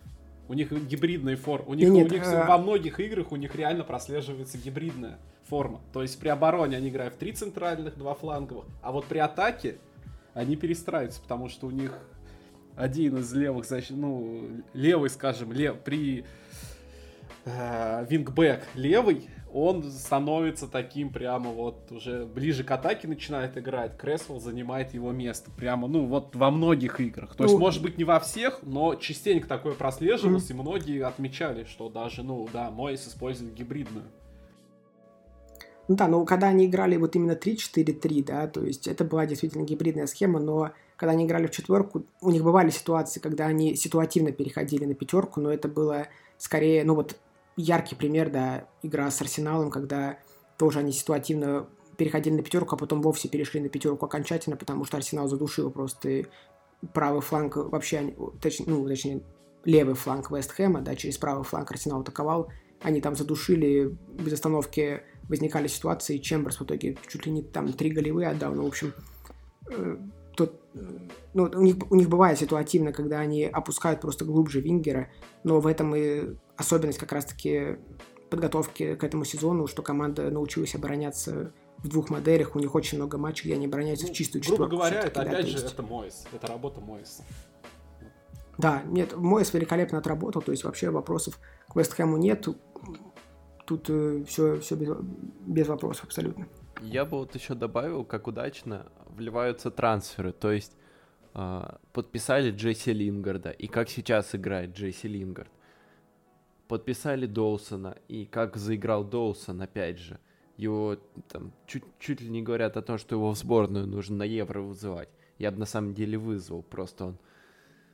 Вопрос в том, насколько он готов к сборной морально, потому что турнир важный и все такое, но в, игровом плане он один из лучших а, английских центральных защитников прямо сейчас. Вот Соуфол тот же. Купили, насколько он хорошо влился. Соучек, опять же. Насколько грамотно Вестхэм сейчас покупает. Это прям вот одно наслаждение. Что не трансфер, то идеальное попадание. Покупает, в аренду берет. Там, если мы про Лингарда и Доусона. Ну, Доусон уже выкупили, выкупили сейчас. Вот просто идеальная селекция. Ну, я тогда уж тоже это... Да, согласен. Извините, Самет, Артем, извините, я тогда уж тоже дополню вот чисто свои наблюдения по Вестхэму. Э, во-первых, наблюдение по Дэвиду Моису, да, то есть раньше его критиковали, вот здесь он не смог, там он не смог, а ему там давали поработать больше одного сезона, больше полутора сезона. Нет, то есть когда Да, ему- недавно закончился его 7-летний контракт с МЮ, как раз помнишь? Вы не обсуждали даже это, кажется, Вот, то есть, ну, тот самый знаменитый. гру- грубо говоря, когда ему дают время, он же Эвертон тоже сра- сразу не сделал таким. Он в- тренер структурный, у него есть идеи, он выстраивает. И он может, он доказывал с тем же самым Эвертом, он доказал, что он может выстроить действительно, условно, из середняка сделать действительно топовую команду. Потому что когда, помните, в тот же самый Вестхэм приходил этот э, чем- чемпион Англии, тренер, да, с Мансити, который выигрывал. Все, там каких-то трансферов непонятных набрали, топ-состав, сейчас все будет. В итоге вообще, то есть не пойми что. Пришел э, Моис и спокойно за полтора сезона сделал действительно отличную команду. Во-вторых, я бы отметил такого человека, как Майкл Антонио. Это такая маленькая деталь. Майкл Антонио сейчас э, в списке вообще всех футболистов АПЛ, да, которые более-менее играют часто, у которых больше 500 минут. У него лучший XG на 90 минут игры. Он, по-моему, что-то 0.60. Он Харикейна опережает. То есть, ну, по ожидаемым голам, то есть по тем моментам, которые у него есть, он опережает вообще всех в АПЛ. То есть, насколько он двигается, при этом он мощный, при этом сколько он еще создает. Отметил бы, да, трансфер, отличный трансфер, тот же самый Боун, про который го- говорили. Я бы ответил еще как функция, которая именно вот Бен Рахма может выходить, это игрок функции. То есть он, у него отличный дриблинг. Когда где-то что-то не получается, какая-то концовка матча напряжена, где-то отыгрываться надо или наоборот дожимать, они выпускают этого человека, который может просто за счет индивидуального мастерства протащить, даже там не забить, да, там не индивидуальное мастерство в плане там завершения какого-то, а в плане созидания он может обострить. То есть именно, то есть если мы говорим там про Джесси Лингарда, он, в принципе, дриблингом практически не владеет. Боуэн владеет лучше. Но Бен Рахман на их фоне это просто, ну, Лионель Месси. Вот. И поэтому у них отличный выбор игроков в атаке. И жалко, что Антонио не такой молодой. Вот. Но это сейчас Антонио, вот, по крайней мере для меня, это, наверное, ну, в топ-5 лучших форвардов. Ну, не, не по статистике, может быть, но в плане того, что он может на поле, в топ-5 лучших форвардов АПЛ он входит. Вот по, по, по моему рейтингу. Э, Кресвелл тот же самый, да, он отлично адаптировался, и они создают за счет того, что Кресвелл сначала играет в тройке, потом он на фланг, то есть они некоторую, скажем так, неразбериху э, создают. Ну и, конечно, Джесси Лингард. Э, неразбериху в смысле в рядах соперника. Ну, конечно, Джесси Лингард, да, отлично, отлично вписался, ему дали э, некой свободы действий Джесси все равно обладает, он достаточно такой, все равно понимает схему, но он обладает этой свободой действий, и он чувствует себя, то есть никакого особого давления нет, и он может играть так, как он может. И он показывает, как он может, а может он много, как оказывается. То есть вот такие моменты, ну, конечно, в первую очередь это вот Моис, потому что Моиса вот мне всегда не, не нравилось, как его критикуют постоянно, что это за тренер, да физрук, да ничего не может, семью навесы, там, и все. Ну, нет. Человек, который столько лет проработал в Эвертоне и поднял Эвертон на стабильно, не в одном сезоне, а на стабильно высокий уровень, да, при минимальных затратах, не было каких-то гигантских трансферов, не было каких-то там гигантских вливаний со стороны шейхов там или израильских миллионеров родом из России. Ничего этого не было. Но он, этот Эвертон, принял его в нижней части турнирной таблицы и привел стабильно вот туда наверх. Он, Я тебя кстати... перебью, там были вливания не от э, еврейских миллиардеров, а от узбекских миллиардеров родом из России. Э, это когда они были? Когда они начались? Когда, ну, уже, не помню, его, когда, когда его но... уже не было. Когда уже Мойса да, не ну, было. мне кажется, он был уже, нет. разве нет? Нет. Во-первых, а, при Мартинесе, да, уже? При Мартинесе. Да, и, во-первых, таких вливаний не было. Кого они купили? Где они закупились на 300, на 400 миллионов? Слушай, но они закупились-то нормально. Они просто закупались по методу скупаем все, что движется, а потом э, обсираемся. Ну, кого, нет, нет, нет, кого, немало. нет, кого Эвертон, ну, на кого они немало потратили? Ты я можешь назвать помню, хоть одного футболиста, я... вот яркий трансфер, на которого они потратили 50 миллионов фунтов? Слушай, а ты вот прямо яркий то, большой что они потратят так много денег? Ну, как бы это не нет, нет, просто команда, нет, нет, я, я, я имею в виду, что вот смотрите, Сити тоже раньше был, пришли шейхи, Сити сразу сделал несколько громких, дорогостоящих трансферов. Челси. Ну, Пришел слушай, Роман Аб... Фу, я, я не про, я же не, я же не критикую ни Челси, ни Сити. Я же не говорю, что это плохо. Я говорю, что просто не, у Эвертона такого не было. Вещи, я не да, говорю, да. что я не говорю, что путь Челси это неправильный путь, это плохо, это фу. Нет, это это такой путь, да, он имеет место быть, и это вполне как бы окей. Я просто говорю, что у Эвертона такого не было, что к Эвертону не приходил человек с кучей денег который мог позволить себе купить сразу в одно трансферное окно на 100 миллионов, на 200 миллионов, на 250 там, скуп, купить, полностью обновить состав, купить 15 новых там э, топ-футболистов, да, там за огромный прайс. И вот, давайте строить. Нет, такого не было. При Моисе, тем более, такого не было, когда Мой избрал. Ну, я согласен, да. То Влад, есть... у тебя вопрос какой-то был? Да, я а хотел бы спросить, вот Артема, наверное, в первую очередь. А как ты думаешь, каковы перспективы потенциально у Вестхэма в Еврокубках? Потому что состав не самый глубокий, календарь будет тяжелый, и вообще, вот если Вестхэм попадет в Еврокубки, смогут ли они провести э, следующий сезон успешно, как думаешь? Я думаю, что в целом по поводу вот э, календаря, я думаю, что не должно возникнуть очень больших проблем у Войса, потому что что-что, а физику он закладывать умеет очень хорошо, просто подкорректирует какие-то моменты, и я думаю, что в целом будет адекватно все. По поводу глубины, смотря на каких позициях, то есть, конечно, очень плохая глубина в центре поля, и когда вылетает Райс или Соучик, начинаются сразу проблемы, и это было видно вот в недавних матчах, когда не играл Райс впервые за долгое время – есть проблемы, наверное, с центром обороны в плане глубины, хотя там, ну вот, 3-4 человека там точно есть, да, то есть Бульбуина, Доусон, Диоп и Акбонна, но, возможно, еще какого-то сильного центрального защитника, от, от сильного центрального защитника Мойс бы не отказался. Э, на флангах обороны, ну, я думаю, что Цоуфол, если все будет нормально, он весь сезон вполне может отыграть, э, и тут тоже больших проблем не должно быть, но тоже можно какого-то дополнительного игрока туда купить, хотя там есть Фредерикс, который сезон начинал. Ну, например, в атаку очень хорошая глубина есть, опять же, да, вот как правильно заметили, э, не только много игроков, но очень разноплановые игроки, и Бенрама, безусловно, человек, который вообще один, один, один из моих любимых игроков, если честно, превосходный трансфер и человек, который умеет э, в атаке, ну, плюс-минус все. Ему немножко не хватает иногда концентрации, правильных решений и холодной головы в завершении. У него только один гол, но он давно заслужил забива- забить за Вестхэм в этом сезоне. Я думаю, что перспективы Вестхэма... Ну, тут вопрос, опять же, да, то есть э, по поводу... Ну, то, что я говорю по поводу особенностей, да, английской лиги, да, тут очень-очень высокая плотность в центре и очень сильно зависит от того, как команда начинает сезон, как команда в целом проходит сложные отрезки, как команда по сезону играет, ну, как часто, например, первый выходит да, в счете или проигрывает сначала, да, то есть у Арсенала того же, да, можно вспомнить, очень много было матчей, где они первыми пропускали, и куча проблем было с этим связано. Много говорили по поводу того, что только кроссами играет команда, это было за... справедливо в целом, да, но тут важно понимать, что Арсенал просто неудачно там матч начинал очень часто и приходилось исправлять ситуацию в последний момент, а у Вестхэма ситуация обратная, команда, наоборот, удачно начинала почти все матчи, очень много было побед достигнуто именно после того, как команда первой забивала.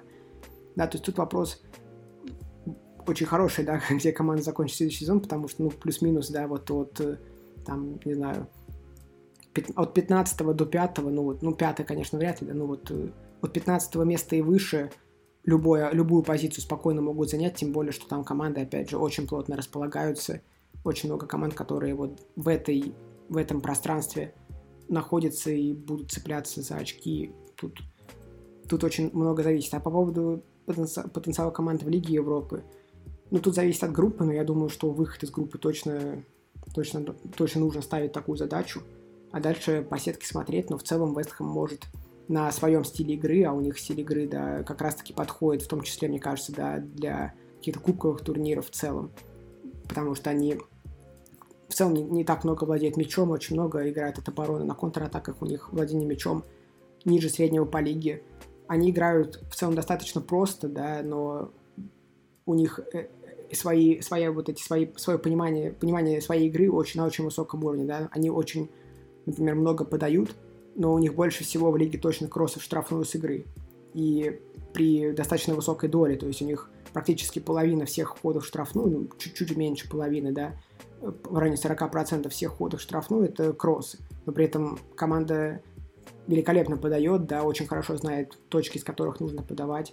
То есть в целом, опять же, повторюсь, организация игры у команды отличная, и что, что точно прямой, если не будет, я думаю, что не будет борьбы за выживание, но вот в серединке таблицы Вестхэм должен быть, а в Лиге Европы результаты, и в том числе в АПЛ результаты очень сильно зависят от того, как команда трансферное окно проведет, какая ситуация, например, с травмами будет, да, то есть вот тут тоже очень важно понимать, да, что у многих клубов были огромные проблемы с тем, что просто вылетали ключевые игроки, там вот тот же Ливерпуль, да, ну, кто мог, кто, как можно, такие, такие вещи невозможно прогнозировать, поэтому я думаю, что вот э, если по трендам говорить, да, то вряд ли Саутгемптон будет, вряд ли Вестхэм, прошу прощения, будет бороться за выживание, вряд ли, я думаю, что будет похожий сезон, как в этом году, мне кажется, что все-таки чуть пониже они закончат, но в середине таблицы, как вот, ну, модели, например, expected goals, Э, прогнозировать. Я думаю, что вот плюс-минус в этой, в этой части таблицы они должны завершить следующий сезон. И, а в Лиге Европы выход из группы и дальше как получится по, да, по Мне кажется, что если говорить про следующий сезон Вестхэма, то тут очень много зависит даже не от самого Вестхэма. Вестхэм, он будет играть так же, как он играл. То есть все будет нормально, все будет хорошо. Все будет зависеть от того, что будет с Арсеналом и что будет да, с Тоттенхэмом. Да в первую очередь. Потому что так по игре, я думаю, ну, если все останется так, как есть, то в следующем сезоне Вест Хэм, ну, в семерку должен входить. Но, опять же, что будет с Эвертоном? И опять есть такая команда еще интересная, как Лидс Юнайтед. Которая... еще есть, который без Химена. Не, Вульверхэмптон, Вульвер... нет, нет, Вульверхэмптон, нет, это с... тоже нет. Они даже когда с Хименесом были, они, по-моему, даже еще ниже были там, то есть это Кстати говоря, по поводу Вулверхэмптона очень похожая стилистически команда на Вест Хэм, вот именно по портрету общему, очень, очень похожая команда. И, если честно, для меня очень хорошо накладываются истории Вулверхэмптона, когда они высоко забрались, да, очень хорошо бьется с историей Вест Хэма, то есть в целом как такой ну, своеобразный тренд, да, что команда, которая хорошо умеет закрываться, хорошо умеет обороняться и в целом не допускает глупых ошибок. Кстати говоря, вот по поводу ошибок тоже интересный момент, который я подметил. Как Мойс очень эмоционально реагирует с бровки, когда команда какие-то грубые ошибки допускает в передачах, там просто какие-то непонятные ляпы, он, ну вот, это его больше всего расстраивает, вот такие вот моменты, да, он хочет, чтобы все было организовано, и я думаю, что вот этот вот э, тренд э, лиги, когда команда, которая хорошо обороняется и очень хорошо контратакует, да, вспоминаем Вулверхэмптон с Жотой и с э, Хименесом, это была одна из лучших контратакующих команд лиги, да, и Вестхэм в этом сезоне, безусловно, одна из лучших контратакующих Я бы даже лиги. сказал, что не только То... с Хименесом, а именно, именно, именно с Жотой, вот именно вот, про... да, сейчас, да, сейчас Жотой, отличие да. Вулверхэмптона от, от Вестхэма в том, что Вестхэм в чужой третий играет намного качественнее, чем Вулверхэмптон намного опаснее, намного острее и намного качественнее. То есть при, даже и при завершении, и при, э, скажем так, такой фактор, как последний пас пресловутый, да, то есть мне кажется, Вест Хэм здесь более отлажен и более, может быть, более качественный исполнитель на данный момент у него там. Ну да, но в этом сезоне очень, очень хорошо отлажен, действительно, атаки у, у Вест Хэма отлично отлажены. И, кстати говоря, по поводу позиционных каких-то атак, то и команда в целом пытается из позиционных тоже что-то создавать, но при этом вот э, по поводу перспектив и развития вообще Вестхэма, то, наверное, вот именно этого им в первую очередь не хватает, потому что взламывать оборону им бывает часто сложно, но когда вот у них пришел Лингард и когда у них еще выходит Бенрама, то обычно у них получается даже за счет этих двух игроков что-то создавать. А по поводу каких-то структурных вещей, то в целом видна тоже работа на самом деле над позиционной атакой. Вестхэм в некоторых матчах хотя бы на какое-то время, но забирать мяч под контроль. Они выстраивают треугольники на флангах, они пытаются как-то комбинировать. У них есть идеи для взлома обороны соперника, особенно связанность, в первую очередь, когда, например, в первую очередь, когда уходит Антонио на фланг, да, тоже очень часто он этим нарушает вообще структуру обороны соперника, просто потому что он уходит на фланг, его не, не, некому из соперников, кто может за, за ним оттянуться туда на фланг, он принимает мяч, просто атака переходит на фланг, и Вестхэм дальше развивает атаку. У них очень хорошо вот это налажено понимание, как доводить мяч до фланга и как выводить с фланга на подачу, или если не на подачу, то на свободное пространство куда-то в центр. Было несколько атак у них в этом сезоне очень хороших, именно вот через короткий розыгрыш, то есть эта работа тоже ведется, я думаю, Мойсом. Тем более, что у него материал отличный, да, материал, когда у тебя в составе такие люди, как Бенрама, Лингард, Боуэн, ну, просто нельзя не работать хоть как-то над какой-то позиционной структурой тоже. Давайте поговорим, знаете, о другой команде. Вот пока говорили, говорили, говорили, я что-то вспомнил, и я прям захотел поговорить с вами. А, вот ушел Жозе Мourinho, наш любимый тренер. А, мы прям очень сильно его любили, и в каждом подкасте буквально, ну, не могли не обсудить Тоттенхэм и отдельно фигуру Жозе Мourinho. Жозе Мourinho ушел, и второй наш любимый тренер, который все еще пока в Англии, это, естественно, Микель Артета и его Арсенал. Прекрасный Арсенал, абсолютно мемный, а, такой вот бешеный, непонятный и непозволимый для объяснения вообще никак. А, Артем, в первую очередь с бы хотел поговорить насчет Арсенала, потому что не будем давать внедряться в а, менеджерские аспекты, то есть а, какие там разборки, скроенки и так далее. Поговорим о команде, потому что вот сейчас активно пошли слухи про то, что именно инсайды пошли из клуба, что э, Давид Луиз уходит, Вильям по окончании контракта уходит, либо даже, может, раньше. А, и в целом говорят о том, что собираются очень глобальную чистку проводить. И в Артету верят, продолжают верить, и о его увольнении никто вообще даже не думает. А, очень интересно, тем более, вот статью написал Лукомский недавно, что как бы, на самом деле очень сильно открыл глаза многих фанатов Арсенала, что Арсенал уже не топ-клуб, это просто такой вот именно середняк с такой мощной закостенелой фанбазой в России именно. А, давай поговорим вообще про Арсенал, его перспективы на следующий сезон и Веришь ли то, что в условии полной тотальной перестройки, очистки состава, продажи вот этих вот засевших на высокой зарплате игроков, которые не бьются, не играют, а, при интеграции молодежи, доверить, если еще больше им роль на поле, да, что, в принципе, Артета и делает успешно.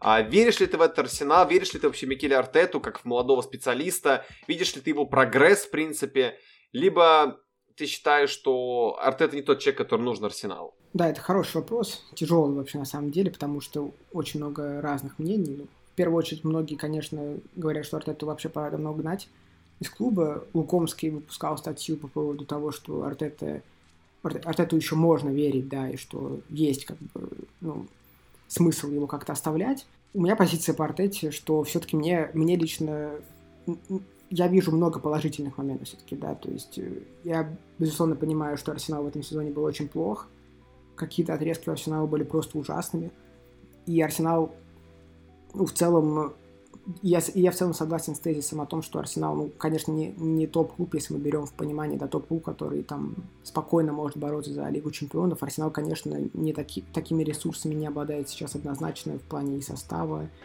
и тренера тоже, на самом деле. Вот. Я думаю, что Артета, Артете нужно дать возможность работать с новой командой, если действительно планируется какая-то очистка. Хотя бы потому, что ну, были действительно матчи, когда... Ну, во, во всяком случае, хотя бы потому, что у Артета есть видение футбола. Он, и он в целом пытается его в арсенале отчаянно прививать, начиная с своего первого, вот, своего первого матча – у нас тоже, опять же, я вот помню, я разбирал матч его первый буквально, да, с Бормутом, когда он только возглавил Арсенал. Первая игра, сразу же была видна структура игры, сразу же было очень интересно смотреть. У него есть вещи, которые работают системно. У него, например, системно работает ситуация, когда на фланг, на левый фланг отходит Джака, и с левого фланга двигает мяч по флангу на Тирни или забрасывает мяч туда в зону по флангу стабильно у Арсенала это проходило и в прошлом сезоне, и в этом сезоне. То есть есть какие-то вещи, которые у Арсенала очень стабильно получаются. В этом сезоне было, было несколько моментов, когда Арсенал пытался неплохо прессинговать. Я вспоминаю матч, например, с Манчестер Юнайтед. В целом не, не самый плохой там матч был в исполнении Арсенала с точки зрения прессинга. У Артета есть, безусловно, потенциал, но тут большой, конечно, вопрос с тем, как он будет контролировать команду, как он сможет выстраивать свою игру и что он сделает вот именно в следующем сезоне после предсезонки. У Арсенала очень сложная ситуация вот именно с ожиданиями, да, потому что ожидают команды очень много чего. И очень важно, конечно, Арсеналу будет в следующем сезоне начать, ну, сразу хотя бы показывать внятную игру, потому что в этом сезоне внятной игры было мало. Но если вот говорить, да, верю или не верю, то я, наверное, верю в то, что Артета может перестраивать Арсенал. Но хотелось бы увидеть действительно больше движения вперед, потому что по пока, наверное, вот очень много, очень много в Арсенале происходит такими скачками, да, то есть какой-то яркий матч Арсенал может выдать, но потом серия очень блеклых выступлений и и очень, очень проблемная ситуация с результатами у команды, да, то есть были матчи, например, у Арсенала, где команда играла не так плохо, да, но вот там, не знаю, тычок головой Пепе в игрока лица, удаление, там, не знаю, матч с Бернли, где сколько моментов было у команды, ничего не получалось реализовать. Э, матч с Вест Хэмом, где просто непонятное помутнение, в начале матча три мяча пускают, и потом весь матч бегут отыгрываться, и в итоге отыгрываются 3-3, да, то есть таких матчей у Арсенала очень много в этом сезоне, даже там, не знаю, с Вилли Реалом тот же матч, да, то есть абсолютно непонятно, как в начале игры пускали так много атак соперника и как пропустили два мяча с двух моментов или Реала сразу два мяча пропустили и создали такую ситуацию для себя, нужно отыгрываться и вот все оставшиеся, все оставшееся время пытались как-то отыграться, да, то есть у Арсенала вот с этим большие проблемы, то есть проблемы, наверное, с организацией игры как раз-таки, да, с, с организацией игры и в атаке, когда команда, когда у команды было очень много проблем и с кроссами, да, это очень была такая яркая тема, когда он, когда Артета начал вдруг говорить про продвинутую статистику, про XG, да, про то, что вероятности победы были выше. Там, да, да, да, это мы любили, да, помните, да, ребята? Да, это, это, это было поразительно, на самом деле, это вот, ну, такой был взрыв, потому что обычно тренеры об этом не говорят, да, это работа аналитиков, аналитики как бы предоставляют ему информацию, но он не до конца правильно, на самом деле, расставлял акценты, потому что то, то что он говорил по поводу XG, это полная ерунда, да, что, ну, как бы не имеет значения вообще для тренера, тренер не должен апеллировать такими вещами абсолютно точно, да, это про XG могли сказать, там, не знаю, владельцам клуба, показать, что вот у нас хорошая, да, статистика по XG, мы, то есть у нас есть игра, мы создаем моменты, и не нужно увольнять тренера, потому что эти, э, эти XG в G, да, то есть в голы, они превратятся рано или поздно, да, это да, дистанция, да, дистанция, конечно, да, то есть это то, что, то, что например, там делает Брайтон, да, сейчас, то есть Поттер на предпоследнем, на, на месте перед зоной вылета, да, но по XG команда в, там, не знаю, в первой половине таблицы, даже чуть ли не на пятом месте, да, и, ну, естественно, его никто увольнять не будет, наоборот, с ним подписывают контракт огромный, там, на 6 лет, на 5 лет, в прошлом году сразу же подписали, да, вообще не думая, да, то есть это то, что нужно показывать владельцам клуба, но не тренеру, тренер не должен этими, этими показателями апеллировать. Или то, что он говорил по поводу там навесов, да, что нам нужно еще больше подавать, еще качественнее вот, подавать. кстати, да, Ар- Ар- люди Артем, вот, вот, у меня как раз вот три да. наводящих вопроса. Вот как раз навесов ты коснулся, угу. до этого проговорил, что вот Джака смещался влево, чтобы давать по флангу угу. на Тирне. Вот угу. первое, первый такой, ну, уточняющий вопрос. Сколько времени даем Артете? Потому что он все-таки э, заканчивал тот сезон, пусть скомканная предсезонка, но она все же была. И вот этот сезон, как бы, вот я, вот, вот как по моему мнению, да, то есть либо его надо было увольнять еще, скажем так, в Boxing Day или, ну, грубо говоря, в декабре, либо да, да. уже тогда оставлять. Но если оставлять, как я считаю, что, ну вот пол, полгода, вот опять же, до следующего Boxing Day надо ему дать точно. То есть до Нового года им надо дать точно. Да, я, да, я, дум, ну, я, думаю, я думаю, что какие-то вещи будут понятны уже в начале вот. сезона, да, то есть, в принципе, игра команды, она достаточно да. быстро становится видна. Если мы посмотрим там Арсенал до коронавируса в первом сезоне Артета, это была хорошая команда, которая понимала, что делать с мячом, и был виден прогресс, да, потом вот. уже начались какие-то сборы. Второй уточняющий вопрос. Опять же, если он так много ставит на фланге, то есть кроссы и фланги. При этом мы как бы видим, что изначально Арсенал так не играет. Арсенал так ярко начинает играть именно с ярким упором на фланге только в момент, когда надо либо отыгрываться, либо ну, при 0-0 mm-hmm. там обязательно нужна победа. Вот он прямо очень это сильно начинает использовать именно фланги подачи. И к этому же сразу же, да, утверждение, что сам Артета на это внимание заострял свое, что вот надо улучшить, угу. ну, фланги. Это что значит? Что Арсенал сейчас превращается в такую вот фланговую бегущую команду с проникновениями там в лучшем случае с полуфлангов штрафную, а в худшем как бы сбивается на кроссы. То есть такое получается. Ну, вообще, да. да? Кроссы вообще одна из моих любимых тем, если честно. Э, во-первых, нужно понимать, да, что подают все команды в любом случае, да, то есть это неотъемлемая часть игры, и там Манчестер Сити тоже делает в районе, там, ну, одна, э, чуть ли не больше всех кроссов за игру, просто потому что атакующая команда, как команда, ну, которая, понятно, понятно. да, владеет мячом, да, они больше Но подают. Арсенал же не так Если соперник владеет. зажимается... Обычно. Не, ну Арсенал все равно владеет мячом больше 50%, это уже как бы, ну, все равно это, это говорит о том, что команда ставит на владение. Ну, ставит на владение, а кроме кроссов, вот они, ну, что-то как-то, вот идеи какие-то прослеживаются, как взламывать оборону, по, вот помимо э, флангов, то есть. Все-таки Сити, даже сейчас видно, по-моему, у Никиты Васюхина да, был да. пост, где он показывал, как в прошлом э, сезоне Сити пытался вот передачи, ну, основной э, кейс угу. передачи в чужой трети, и как в этом, там все же полностью изменилось. Сейчас такая вертикализация да, минус... пошла футбола у Пепа. Угу. Да, да. Ну нет, Сити вообще даже сравнивать нет смысла, потому что Сити на другой планете абсолютно относительно Арсенала. Ну, Арсеналу, да, действительно, вот один из первых моментов, который вот э, вы начали отмечать, да, это вот э, то, что команда очень много подает, но других входов, других вариантов входов в штрафную было мало, по, по, по крайней мере, по началу сезона, и в целом эта, эта тенденция тянется. По поводу идей, если какие-то идеи у Арсенала, то, во-первых, чтобы как-то, чтобы не только чтобы эти идеи были, но чтобы их реализовывать, нужен все-таки игрок, который будет это делать, да, то есть Манчестер Юнайтед подписал Бруно Фернандеш, игра изменилась сразу, да, там у Манчестер Сити плеймейкеров, которые могут завязывать такую игру вообще очень много. У них там даже Жуао Канцелу в защите ну, играет Сити, на уровне э, топовых э, плеймейкеров. Это отдельная тема, они сейчас вообще и без формы. Ну да, это новые да. роли, Гюндаганы, там все. Там. Да, это да, это вообще другая, другая планета, да, то есть там тут, тут нужно понимать, что, что нужен игрок, который... Либо, либо нужен игрок, который будет э, делать игру, как Эдегор, да, то есть там вот Эдегора могут там сейчас критиковать, еще что-то, но это игрок, который обладает навыками, которые нужны Арсеналу, чтобы взламывать, чтобы разнообразить игру, да, чтобы разнообразить атаку.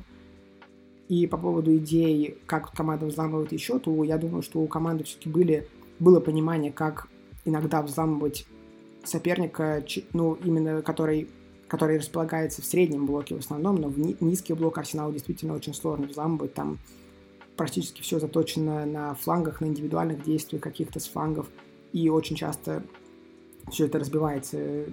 В общем, я думаю, что Артете нужно давать начало сезона и смотреть, что будет в начале сезона. И нужно, конечно, подвозить либо ну, соответствующих игроков в атаку хотя бы, да, того же, либо Эдегора, либо искать какого-то варианта, какие-то варианты, которые могут вместо Эдегора да, зайти, потому что десятка команде необходима. Если ты хочешь да, взламывать соперника как-то, кроме, кроме как кроссами, да, или кроме как флангами, ведь фланги тоже, в принципе, фланговая игра, ничего плохого в этом нет.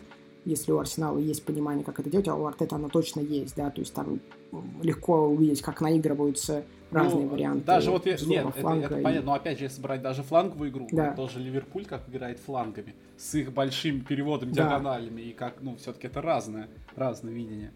Да, безусловно, безусловно. И в этом смысле я опять же говорю, что, во-первых, Артете нужно, опять же, тоже дать время, потому что он тоже очень важный момент, как мне кажется. Я не уверен, что вот он является ключевым, но мне, мне кажется, что здесь очень важно отметить, что все-таки Артета тренер, который не имеет тренерского опыта, да, и, соответственно, какие-то вещи для него могут быть, могут занимать просто дольше времени, да, то есть Тухель, тренер, который с огромным тренерским опытом, он приходит в команду, у него сразу выстраивается структура, да, это очень важно, да, то есть Артета без такого тренерского опыта, но точно с пониманием игры, его хвалил открыто Гвардиола, явно не просто так, да, у Артета есть понимание игры, и нужно, чтобы, во-первых, наладилась ситуация в связанная с, ну, с, с помощниками тренера. Тренеров, я не знаю, какая там ситуация сейчас в Арсенале, какая ситуация с аналитиками в Арсенале, но должна вот это должен наладиться какой-то механизм именно вот в работе тренеров, потому что один Артета, он тоже, как бы, ну, нужно понимать, что тренер — это менеджер, да, в современном футболе это ключевое вообще изменение в современном футболе, в отличие там от более каких-то, ну, других времен, так сказать, футбола, это вот именно в том, что больше работы, и тренер это менеджер, который свои функции другим тренерам раздает, и вот это очень важно, да, что кто у Арсенала работает над какими аспектами игры. И Артете нужно, да, нужно, э, нужно дать время именно вот полноценную предсезонку, с полноценной работой с этим составом, потому что состав, опять же, проблемный, с явными проблемными позициями, с, э, с очень молодой атакой, да, то есть ждать от команды, что она будет сейчас... Ну как молодая э, так? Ну, ну как играть. где там Абамиян, которому за 30, не, не, Казет, я имею который, ну... Не, не, не. Это, это нет, понятно, да, эти два человека, ну, это, это центр нападения в первую очередь, или там, ну, это не люди, которые, я имею в виду, это не люди, которые как бы структурируют ну, игру, понятно. да, скажем так. То есть это не люди, которые отдают последний пас, да. Пас, за группу атаки вот под нападающими отвечают сейчас такие люди, как Пепе, э, Сака, Спитроу, Эдегор, Мартинелли. Это люди, а, ну, меня, а меня еще что смущает, что он вот, ну, тем же самым, да, Смитроу, Сака, да, вот если берем молодых, Мартинелли. То есть угу. каких-то вот конкретных ролей пока что они, ну, часто меняют роли. Вот в одной игре они выходят так, даже на разных позициях они выходят. То есть он пока еще не нашел. То есть оптимальное сочетание, да, конкретному составу ну, да, того да. или иного. Угу. Тот же самый Сака, да, постоянно меняет позиции. То на одной выйдет, то на второй. То так ему действовать, то это. Тот же самый Смитроу, да, вроде сейчас, ну, хорош, классный парень молодой. Ну, выходит, а то, то, то не выходил, то сейчас вроде выходит, показывает что-то. Тот же самый Мартинелли. Ну, то есть постоянная тасовка идет, во-первых, состава, и постоянная тасовка ролей, как будто он еще в поиске находится, то есть уже сезон заканчивается, а он только начинает этот поиск. Даже, может быть, не то, что в поиске, но вот э, какие-то, да, какие-то вот э, корректировки по ходу сезона, их очень много, и Сака, ну вот по поводу Сака как раз-таки очень, он, по-моему, как-то и сам говорил Артета, да, по этому поводу, что очень повезло, что есть такой универсальный игрок, и действительно, это на самом деле классно, что Сака может сыграть и слева в защите, и, соответственно, как бы с ширины действовать, и, и может играть как э, атакующий полузащитник, ну, то есть правый там атакующий полузащитник, левый атакующий полузащитник. Но Ну да, я согласен по поводу поисков. Вообще вот этот сезон для Арсенала, он действительно очень скомканный. Очень много было от Артеты именно решений по ходу сезона. Он очень часто менял какую-то как-то вот, ну, игру, когда он встряхнул, кома- встряхнул команду, поставив Смитроу и Сака, и это вот зашло. Потом пришел Эдегор, начал как-то выстраивать игру через Эдегора. Очень скомканный сезон. Я жду от, от Артеты, ну, учитывая, что, опять же, если увольнять Артету, возможно, это нужно было делать действительно раньше. Нужно смотреть на то, как к нему относятся игроки. Может быть, игроки, да, поддерживают его и хотят с ним работать. Это тоже очень важный фактор, да. Если игроки хотят работать с ним, если они верят его идеям, а это было, во всяком случае, в начале сезона и в прошлом году точно это было. Игроки открыто говорили, что им очень нравится, как Артет тренирует, его методы работы очень нравятся, да. Это тоже очень важный фактор. Если игроки за Артету, и если нету прям вот, ну, явных вариантов сейчас, кем заменить Артету, просто так выгонять его нет вообще никакого смысла, на мой взгляд. Я не вижу, что у Арсенала в этом году, ну, прям вот, ну, глобальная катастрофа с результатами, потому что, ну, конечно, плохие результаты, то есть здесь никто ничего не говорит, но борьба за Лигу Европы была, она проиграна, это плохо, но то, что она была, хотя бы какая-то, уже сойдет хотя бы ну, на, на, уровне, на уровне этого сезона, на уровне того, что все-таки Артета опять же, молодой тренер и очень много других факторов, связанных с игровыми уже моментами, да, и, и, и с неигровыми моментами, сколько у Арсенала было глупых удалений, опять же, в матчах тоже можно вспомнить, но я думаю, что этим нужно давать, опять же, время, повторю свое мнение, и смотреть, как будет, он, как будет игра выстраиваться в следующем году, потому что потенциал есть, но вот по поводу еще кратко по, по поводу тасовки ролей, вот этой всей э, штуки, да, я думаю, что здесь проблема еще с тем, что действительно Артета иногда не до конца понимает, как иногда, иногда допускает ошибки, возможно, даже при формировании стартового состава и при заменах. У него вот с этим, мне кажется, тоже есть проблемы. Я, например, честно, совсем не понимаю, почему он даже не доверил, никак, не дал никакой возможности проявить себя с Либа в этом сезоне. То есть для меня это вот был, ну, такое удивление, да, может согласен, понятно, согласен, тренеру кстати, виднее да, в любом случае. Слеба, потому что он да, прошлый да. сезон тот есть... еще провел во Франции классно, по-моему. Да, то есть тренер, тренеру виднее, как бы всегда в любом случае, но это очень, на мой взгляд, очень талантливый защитник. По крайней мере, мне было бы интересно посмотреть, как с ним Артета работает, но его просто отдали в аренду, и он, по-моему, в арене тоже неплохо смотрится, и даже Артета что-то говорил по поводу того, что если Салиба будет также продолжать, то в следующем сезоне получит шанс.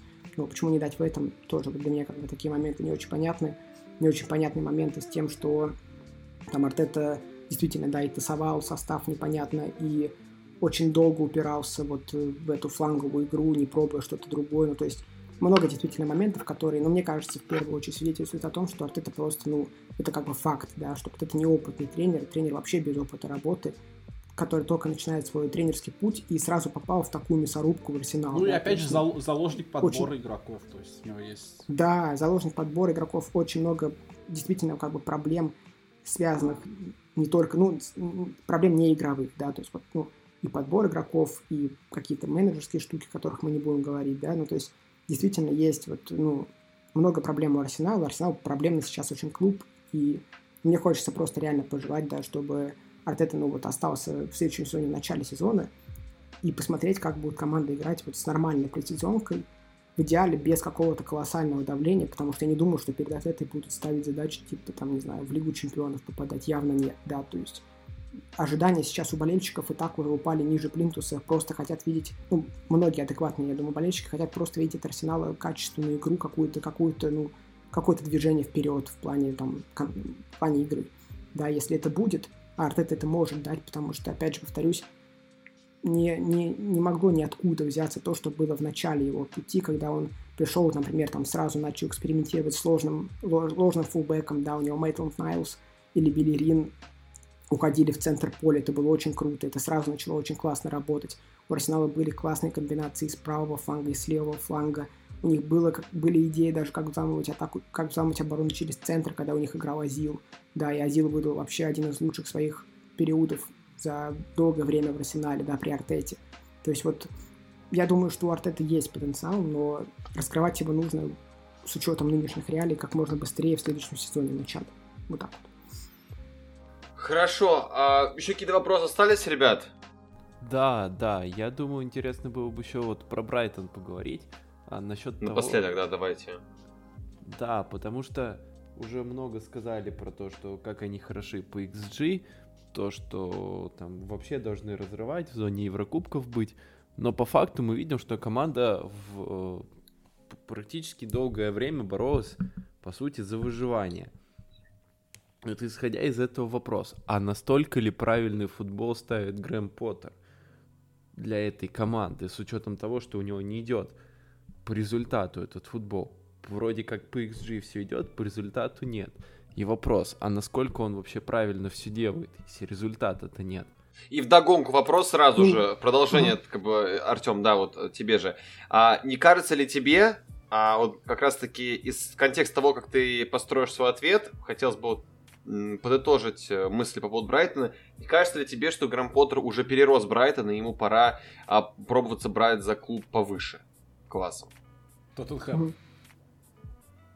Да.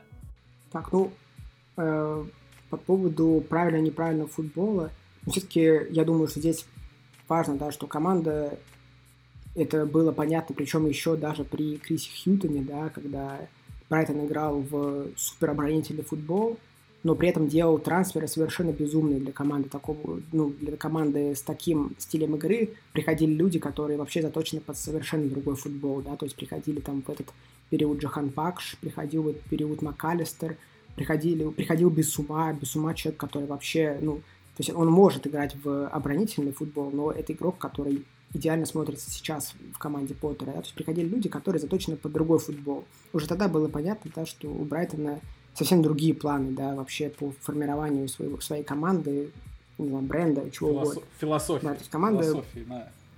Да, философия концепции игры, да. То есть философия игры у команды своя. Ну, то есть это тоже очень важно, да, то есть когда тренер когда руководство клуба решает, какого тренера назначить, нужно в идеале четкую концепцию иметь. Как вот, например, вот было у Саутгемптона, да, у Саутгемптона был выбор, какого тренера поставить, какой футбол команда хочет выбор, играть. Выбрали Хазан Хютля, это значит, что команда хочет играть в прессинг, да, в контрпрессинг, переходные фазы игры, много интенсивности, футбол вертикальный, да, то есть, ну, вот какие-то такие вот базовые вещи.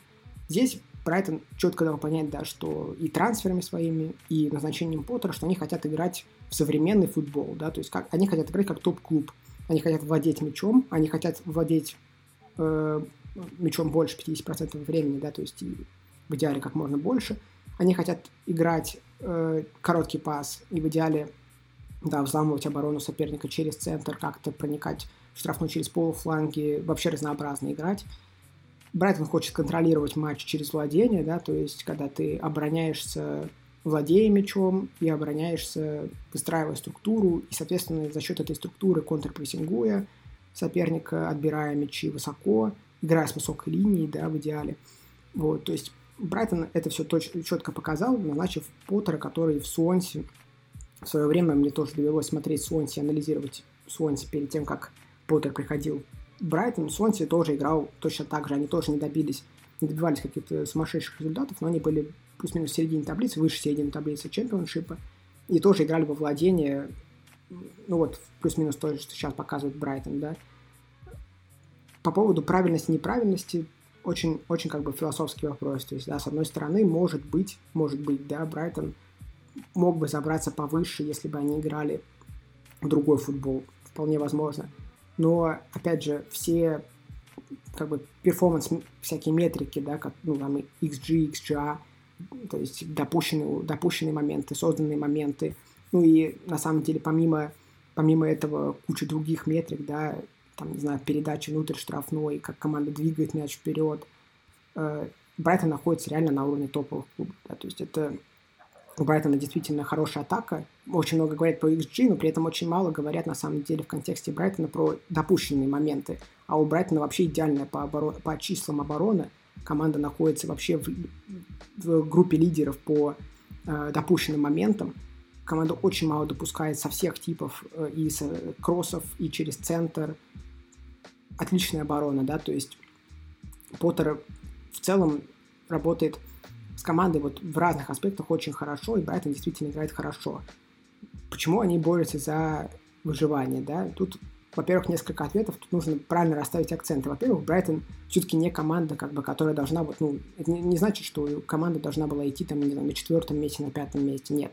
Да, то есть понятное дело, что все равно уровень игроков, он э, сбрасывает команду ниже, да, невозможно, э, играя, даже играя в хороший футбол, выигрывать матчи стабильно, там, забивать много голов, если ты не имеешь игроков высокого уровня, да, у Брайтона нет игроков очень высокого уровня и нет завершителей высокого уровня, кроме Трусара, да, Трусар хотя и он, игрок. Хотя и он все взгляд. штанги обстучал в этом сезоне. Да, он все штанги обстучал, но он да. хотя бы в штанги ну, попадает. Да, то есть, там, бывает и с этим, да, бывает и с этим проблема, чтобы даже в штангу попасть, да, не, вот.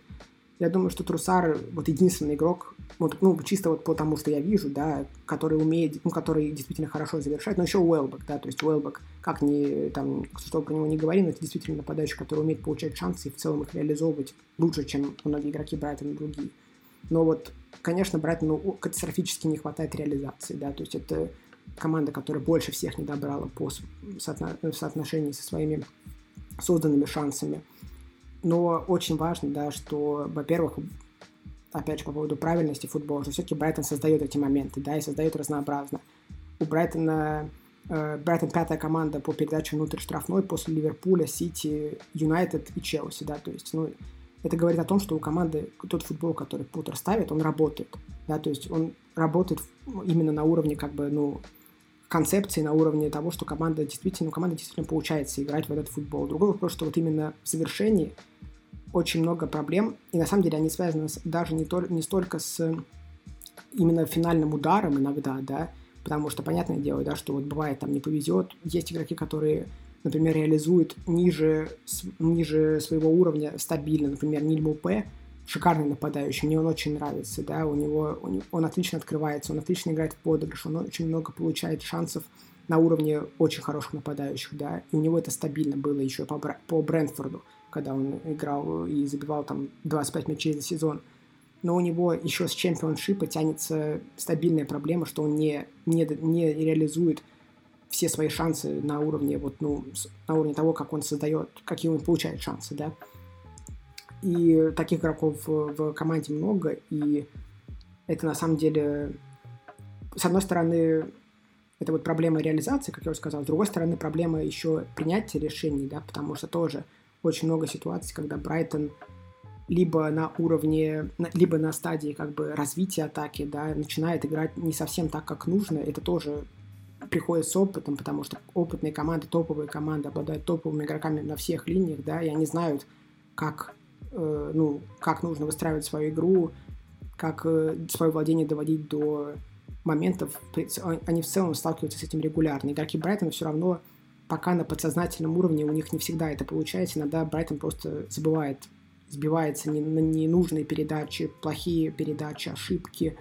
Вот с этим очень много проблем у Брайтона, да, с концентрацией особенно. Вот, например, последний матч с Вест Хэмом, да, то есть там, э, когда они, если я ничего не путаю, у них последний матч с Вест Хэмом, да, да, да, был? Да, да, все правильно.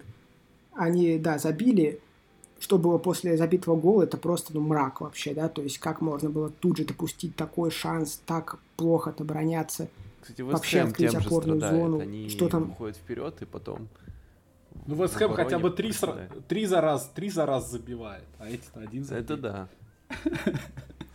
Да, у, него, у Вестхэм тоже такое бывает, но все-таки Вестхэм вот в этом плане намного организованней, у них это лучше получается. И тем более, что, да, Вестхэм — это команда, которая как бы, ну вот, разные сценарии, да, то есть Вест Хэм это команда, которая, ну, там, отоборонялась, вышла, забила, продолжила там обороняться, ну, условно, да, очень условно сейчас было, но, тем не менее, плюс-минус так.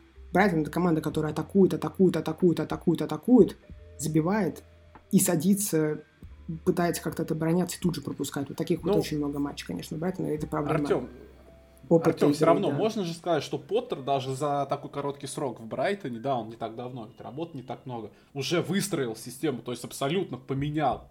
То есть с ног на голову перевернул да, весь он... Брайтон, и сейчас стало понятно, что Брайтон уже, то есть совсем другая команда, команда играющая, команда комбинационная. Да, да.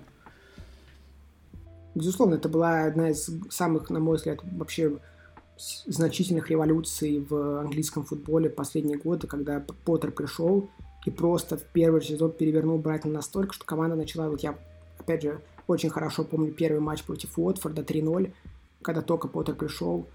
Вообще абсолютно другая команда, да, то есть это и классное владение, и очень, и голы были просто на подбор, вообще замечательно. Особенно я вспоминаю, по-моему, это был последний гол, если не ошибаюсь, Андона его забил, когда он забежал за спину, и там э, Льюис Данк, вообще раскрывшийся при Поттере, как человек, который великолепно строит атаки из глубины, с отличным пасом, у него шикарные пасы низом и верхом, диагонали отличные, низом он отлично строит игру из глубины. И он выкатил ему шикарную передачу из глубины, разрезав все линии соперника. Это вообще было шикарно, да. То есть команда сразу же поменялась. И, конечно, ну, от, от, э, от Брайтона ждешь, ну, в первую очередь, да, лучшей реализации. И вот еще последний аспект, который я хотел затронуть, касательно XG, небольшая, небольшого обмана XG в этом случае, потому что все-таки нужно понимать, учитывать, да, что Брайтон Э, команда, которая не всегда создает качественные моменты. Вот с этим у Брайтона очень много проблем. Они связаны с тем, что команда очень много бьет, да, э, набивает очень много как бы микрошансов, да, за счет этого набивает солидную какую-нибудь там цифру, типа там 2 XG, да, но в этих двух XG очень мало обычно шансов реально таких, которые команда уровня Брайтона, игроки уровня Брайтона как бы будут реализовывать, да, то есть вот с этим иногда бывают проблемы. И еще в завершение темы Брайтона в атаке, в первую очередь, да, это, конечно, травмы игроков. Все-таки у, когда у топов вылетают, да, ключевые игроки, это бьет сильно по команде, несмотря, несмотря на то, что у них куча других сильных исполнителей, да. Когда у команды уровня Брайтона вылетают два их крайних защитника, и Поттеру приходится по ходу сезона перестраивать всю свою структуру, и об этом тоже можно отдельно сказать, да, что вылетел Лэмпти и Марч, люди, которые очень важны были для ширины, они очень много создавали моментов, Лэмпти вообще очень много создавал моментов на дриблинге, на проходах с мячом, Марч отличный пас с фланга. Когда они вылетели и, по сути, весь сезон Брайтон играет без них, э, Поттер взял и перешел на модель с... Вообще на модель, которую лично, лично я вообще никогда в футболе не видел, когда у него два вингбека, это Модер, э, польский полузащитник, и Гросс, Мод, да, по мод, флангам. Мод, да, два центральных полузащитника. И когда первый раз схему увидел, да, вот да, эту, Бода, да. когда состав выкладывал на матч, я вообще думал, что это вообще происходит, сколько там центральных полузащитников. Да, да, я абсолютно точно так же, да. Я увидел схему, я вообще не понял, а что будет играть Брайтон. Это, ну, это типичный, в принципе, Поттер. Мне это очень нравится. Я реально не понял, а что будет играть команда. Посмотрел матч и был очень удивлен, потому что Модер и Гросс смещались в центр, оба вингбека смещались в центр. Я такое вообще никогда не видел. И оба нападающих, Уэлбек и Мапе, уходили широко на фланге. Была структура, ну, по, ну если числа рисовать, да, то она очень похожа на структуру да, да, да. Сити только, 3 только хотел сказать, да. что так, Пеп же тоже по этой ложный фулбэк. Да, да, да, то есть... Смещением. Да, то есть это, только у, только у Пепа нет такого, что оба, оба крайних полузащитника уходят на фланги, и Пеп по другой схеме играет. Но в любом случае, да, это по числам очень похоже, действительно, структура была. И это было очень круто, когда они играли первый раз, вот первый матч так играли. И это было очень хорошая замета. Я не помню, к сожалению, с кем они играли. Может быть, с Ньюкаслом, но я могу ошибаться. Э, вообще соперник не понял, что делать абсолютно. Они пускали постоянно Модера, у него было несколько шансов за игру, несколько ударов, он постоянно получал мяч, никто не понимал, как его закрывать. Уэлбек забил гол, смещаясь с левого фланга, как раз потому что ну, вот, нападающий ушел на фланг, тоже, опять же, никто не понимал, как его держать.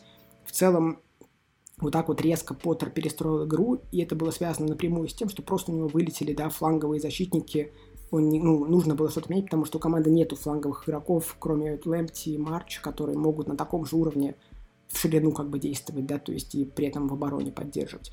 То есть у Поттера, конечно, в этом плане очень приятная, очень приятная работа, на мой взгляд, замечательно он работает, и, э, и еще, кстати, последнее, что хочется по Поттеру сказать, по, про Поттера можно вообще вечно говорить, наверное. Мне очень нравится, что у Брайтона как, ну, вот смотришь как бы игры Брайтона, все нормально, а потом выходит на замену какой-нибудь человек, который вообще не выходил до этого никогда, там, либо Перси Тау, МакАлистер, да, там Модер тот же самый, да, то есть люди появляются вдруг вообще неожиданно, которые вообще до этого в сезоне не... Да, из ниоткуда абсолютно. Я не думал, что Перси Тау вообще будет играть. Потом в каком-то матче вышел из Керда, который вообще года три, по-моему, не играл уже. То есть люди вообще выходят непонятно откуда. Это говорит о том, что Поттер активно работает вообще со всем материалом, который есть в команде. Очень хорошо пытается как-то вот, ну, сочетать этих игроков, подстраивать, что-то пробовать новое, он постоянно что-то новое пробует, да, то есть без этого вообще никуда. Прошлый сезон Брайтон играл по разным схемам практически весь сезон. В этом сезоне были подстройки под соперников. Например, под Манчестер Сити Поттер вышел в ромб 4-4-2. И очень неплохо, кстати говоря, сыграл в том матче. Очень много, в общем, у нас Брайтон одна из самых интересных команд лиги для просмотра, безусловно. И большой потенциал у команды, если они, конечно, смогут либо купить, ну, не, не либо, я думаю, что все-таки в идеале, конечно, купить, да, это об этом, кстати говоря, после предыдущей игры у Поттера в интервью спросили после матча, да, что вот что в следующем сезоне делать, может быть, вам нужен типа какой-нибудь геймченджер, да, в атаку.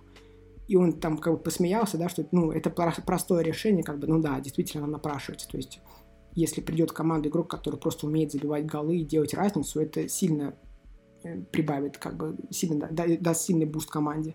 Но если как бы этого не случится, то я все равно думаю, что у команды должен быть прогресс. Самое главное, что игроки верят в тренера, да, там, например, тоже, опять же, в предыдущем, после предыдущего матча у Уэбстера спрашивали, как он вообще оценивает этот сезон и какие ожидания от следующего. Он сказал, что этот сезон просто, ну, безумие, что вот команда так играет, и мы должны в следующем сезоне просто быть в первой десятке, да, то есть когда игрок твоей команды, команды, которая находится вообще перед зоной вылета, да, уверен абсолютно, да, ну, говорит, что мы в следующий сезон должны быть в первой десятке, это говорит о том, что игроки все-таки верят в то, что делает тренер, понимают прекрасную ситуацию, и ну, хочется пожелать, в общем, Брайтону забивать побольше и пропускать поменьше, потому что и то, и другое у них и с тем, и с другим у них проблемы. Не только с тем, что они мало забиваются согласно их XG, но и то, что они много пропускают согласно их XG, хотя XG у них, опять же, один из лучших в лиге вообще. Вот. А еще касательно перехода Поттера в топ-клуб, я не думаю, что самому Поттеру сейчас это нужно. Мне кажется, что в целом в Брайтоне ему дают такую свободу, которую ему, ну, дай бог, кто даст вообще в другом топ-клубе, да. Здесь ему под него готовы как бы, ну, подстраивать, ну, типа, забивать на результаты, условно говоря, да, то есть, понятное дело, что, конечно, хотелось бы команде быть повыше все-таки, но сейчас это владельцев особо не интересует, команда постепенно развивается, он развивает игроков, и у команды большой потенциал, очень много молодых игроков на самом деле в команде есть, и э, в этом сезоне, там, не знаю, Уайт, Альсаты, люди, которые тоже молодые там выходят, и МакАлистер тот же. То есть, в целом, я думаю, что команда должна развиваться при Поттере. Но если Поттер куда-то уйдет когда-нибудь, то это, безусловно, я думаю, что будет следующий шаг Поттера. Это топ-клуб. Э, ну, не знаю, тот же Тоттенхэм, да, опять же, там, не знаю, Арсенал, не знаю, куда в тот момент он уйдет, но в любом случае это будет команда с большими возможностями. Будет очень интересно, конечно, посмотреть, потому что растет однозначно очень сильный тренер. Хорошо. А, ребят, я, если честно, ничего добавлять не могу, потому что я не такой больше знаток по Брайтону, и, в принципе, мне кажется, что я со словами Артем полностью согласен. Есть у вас что еще добавить? Да, пожалуй, что нет. Да я, в принципе, тоже соглашусь со всем. Единственное, что как бы немножко, ну, не очень понятна позиция. Вот если прямо сейчас позовут Поттера в тот же Тоттенхэм, ну, смущает, пойдет он, не пойдет, насколько он сам лояльно относится, насколько он, скажем так, романтик по своей сути, чтобы, да зачем мне этот Тоттенхэм с этим Леви, там, Ой. Бейла, который будет меня насаждать, когда я здесь, ну, как могу творить и созидать, что хочу.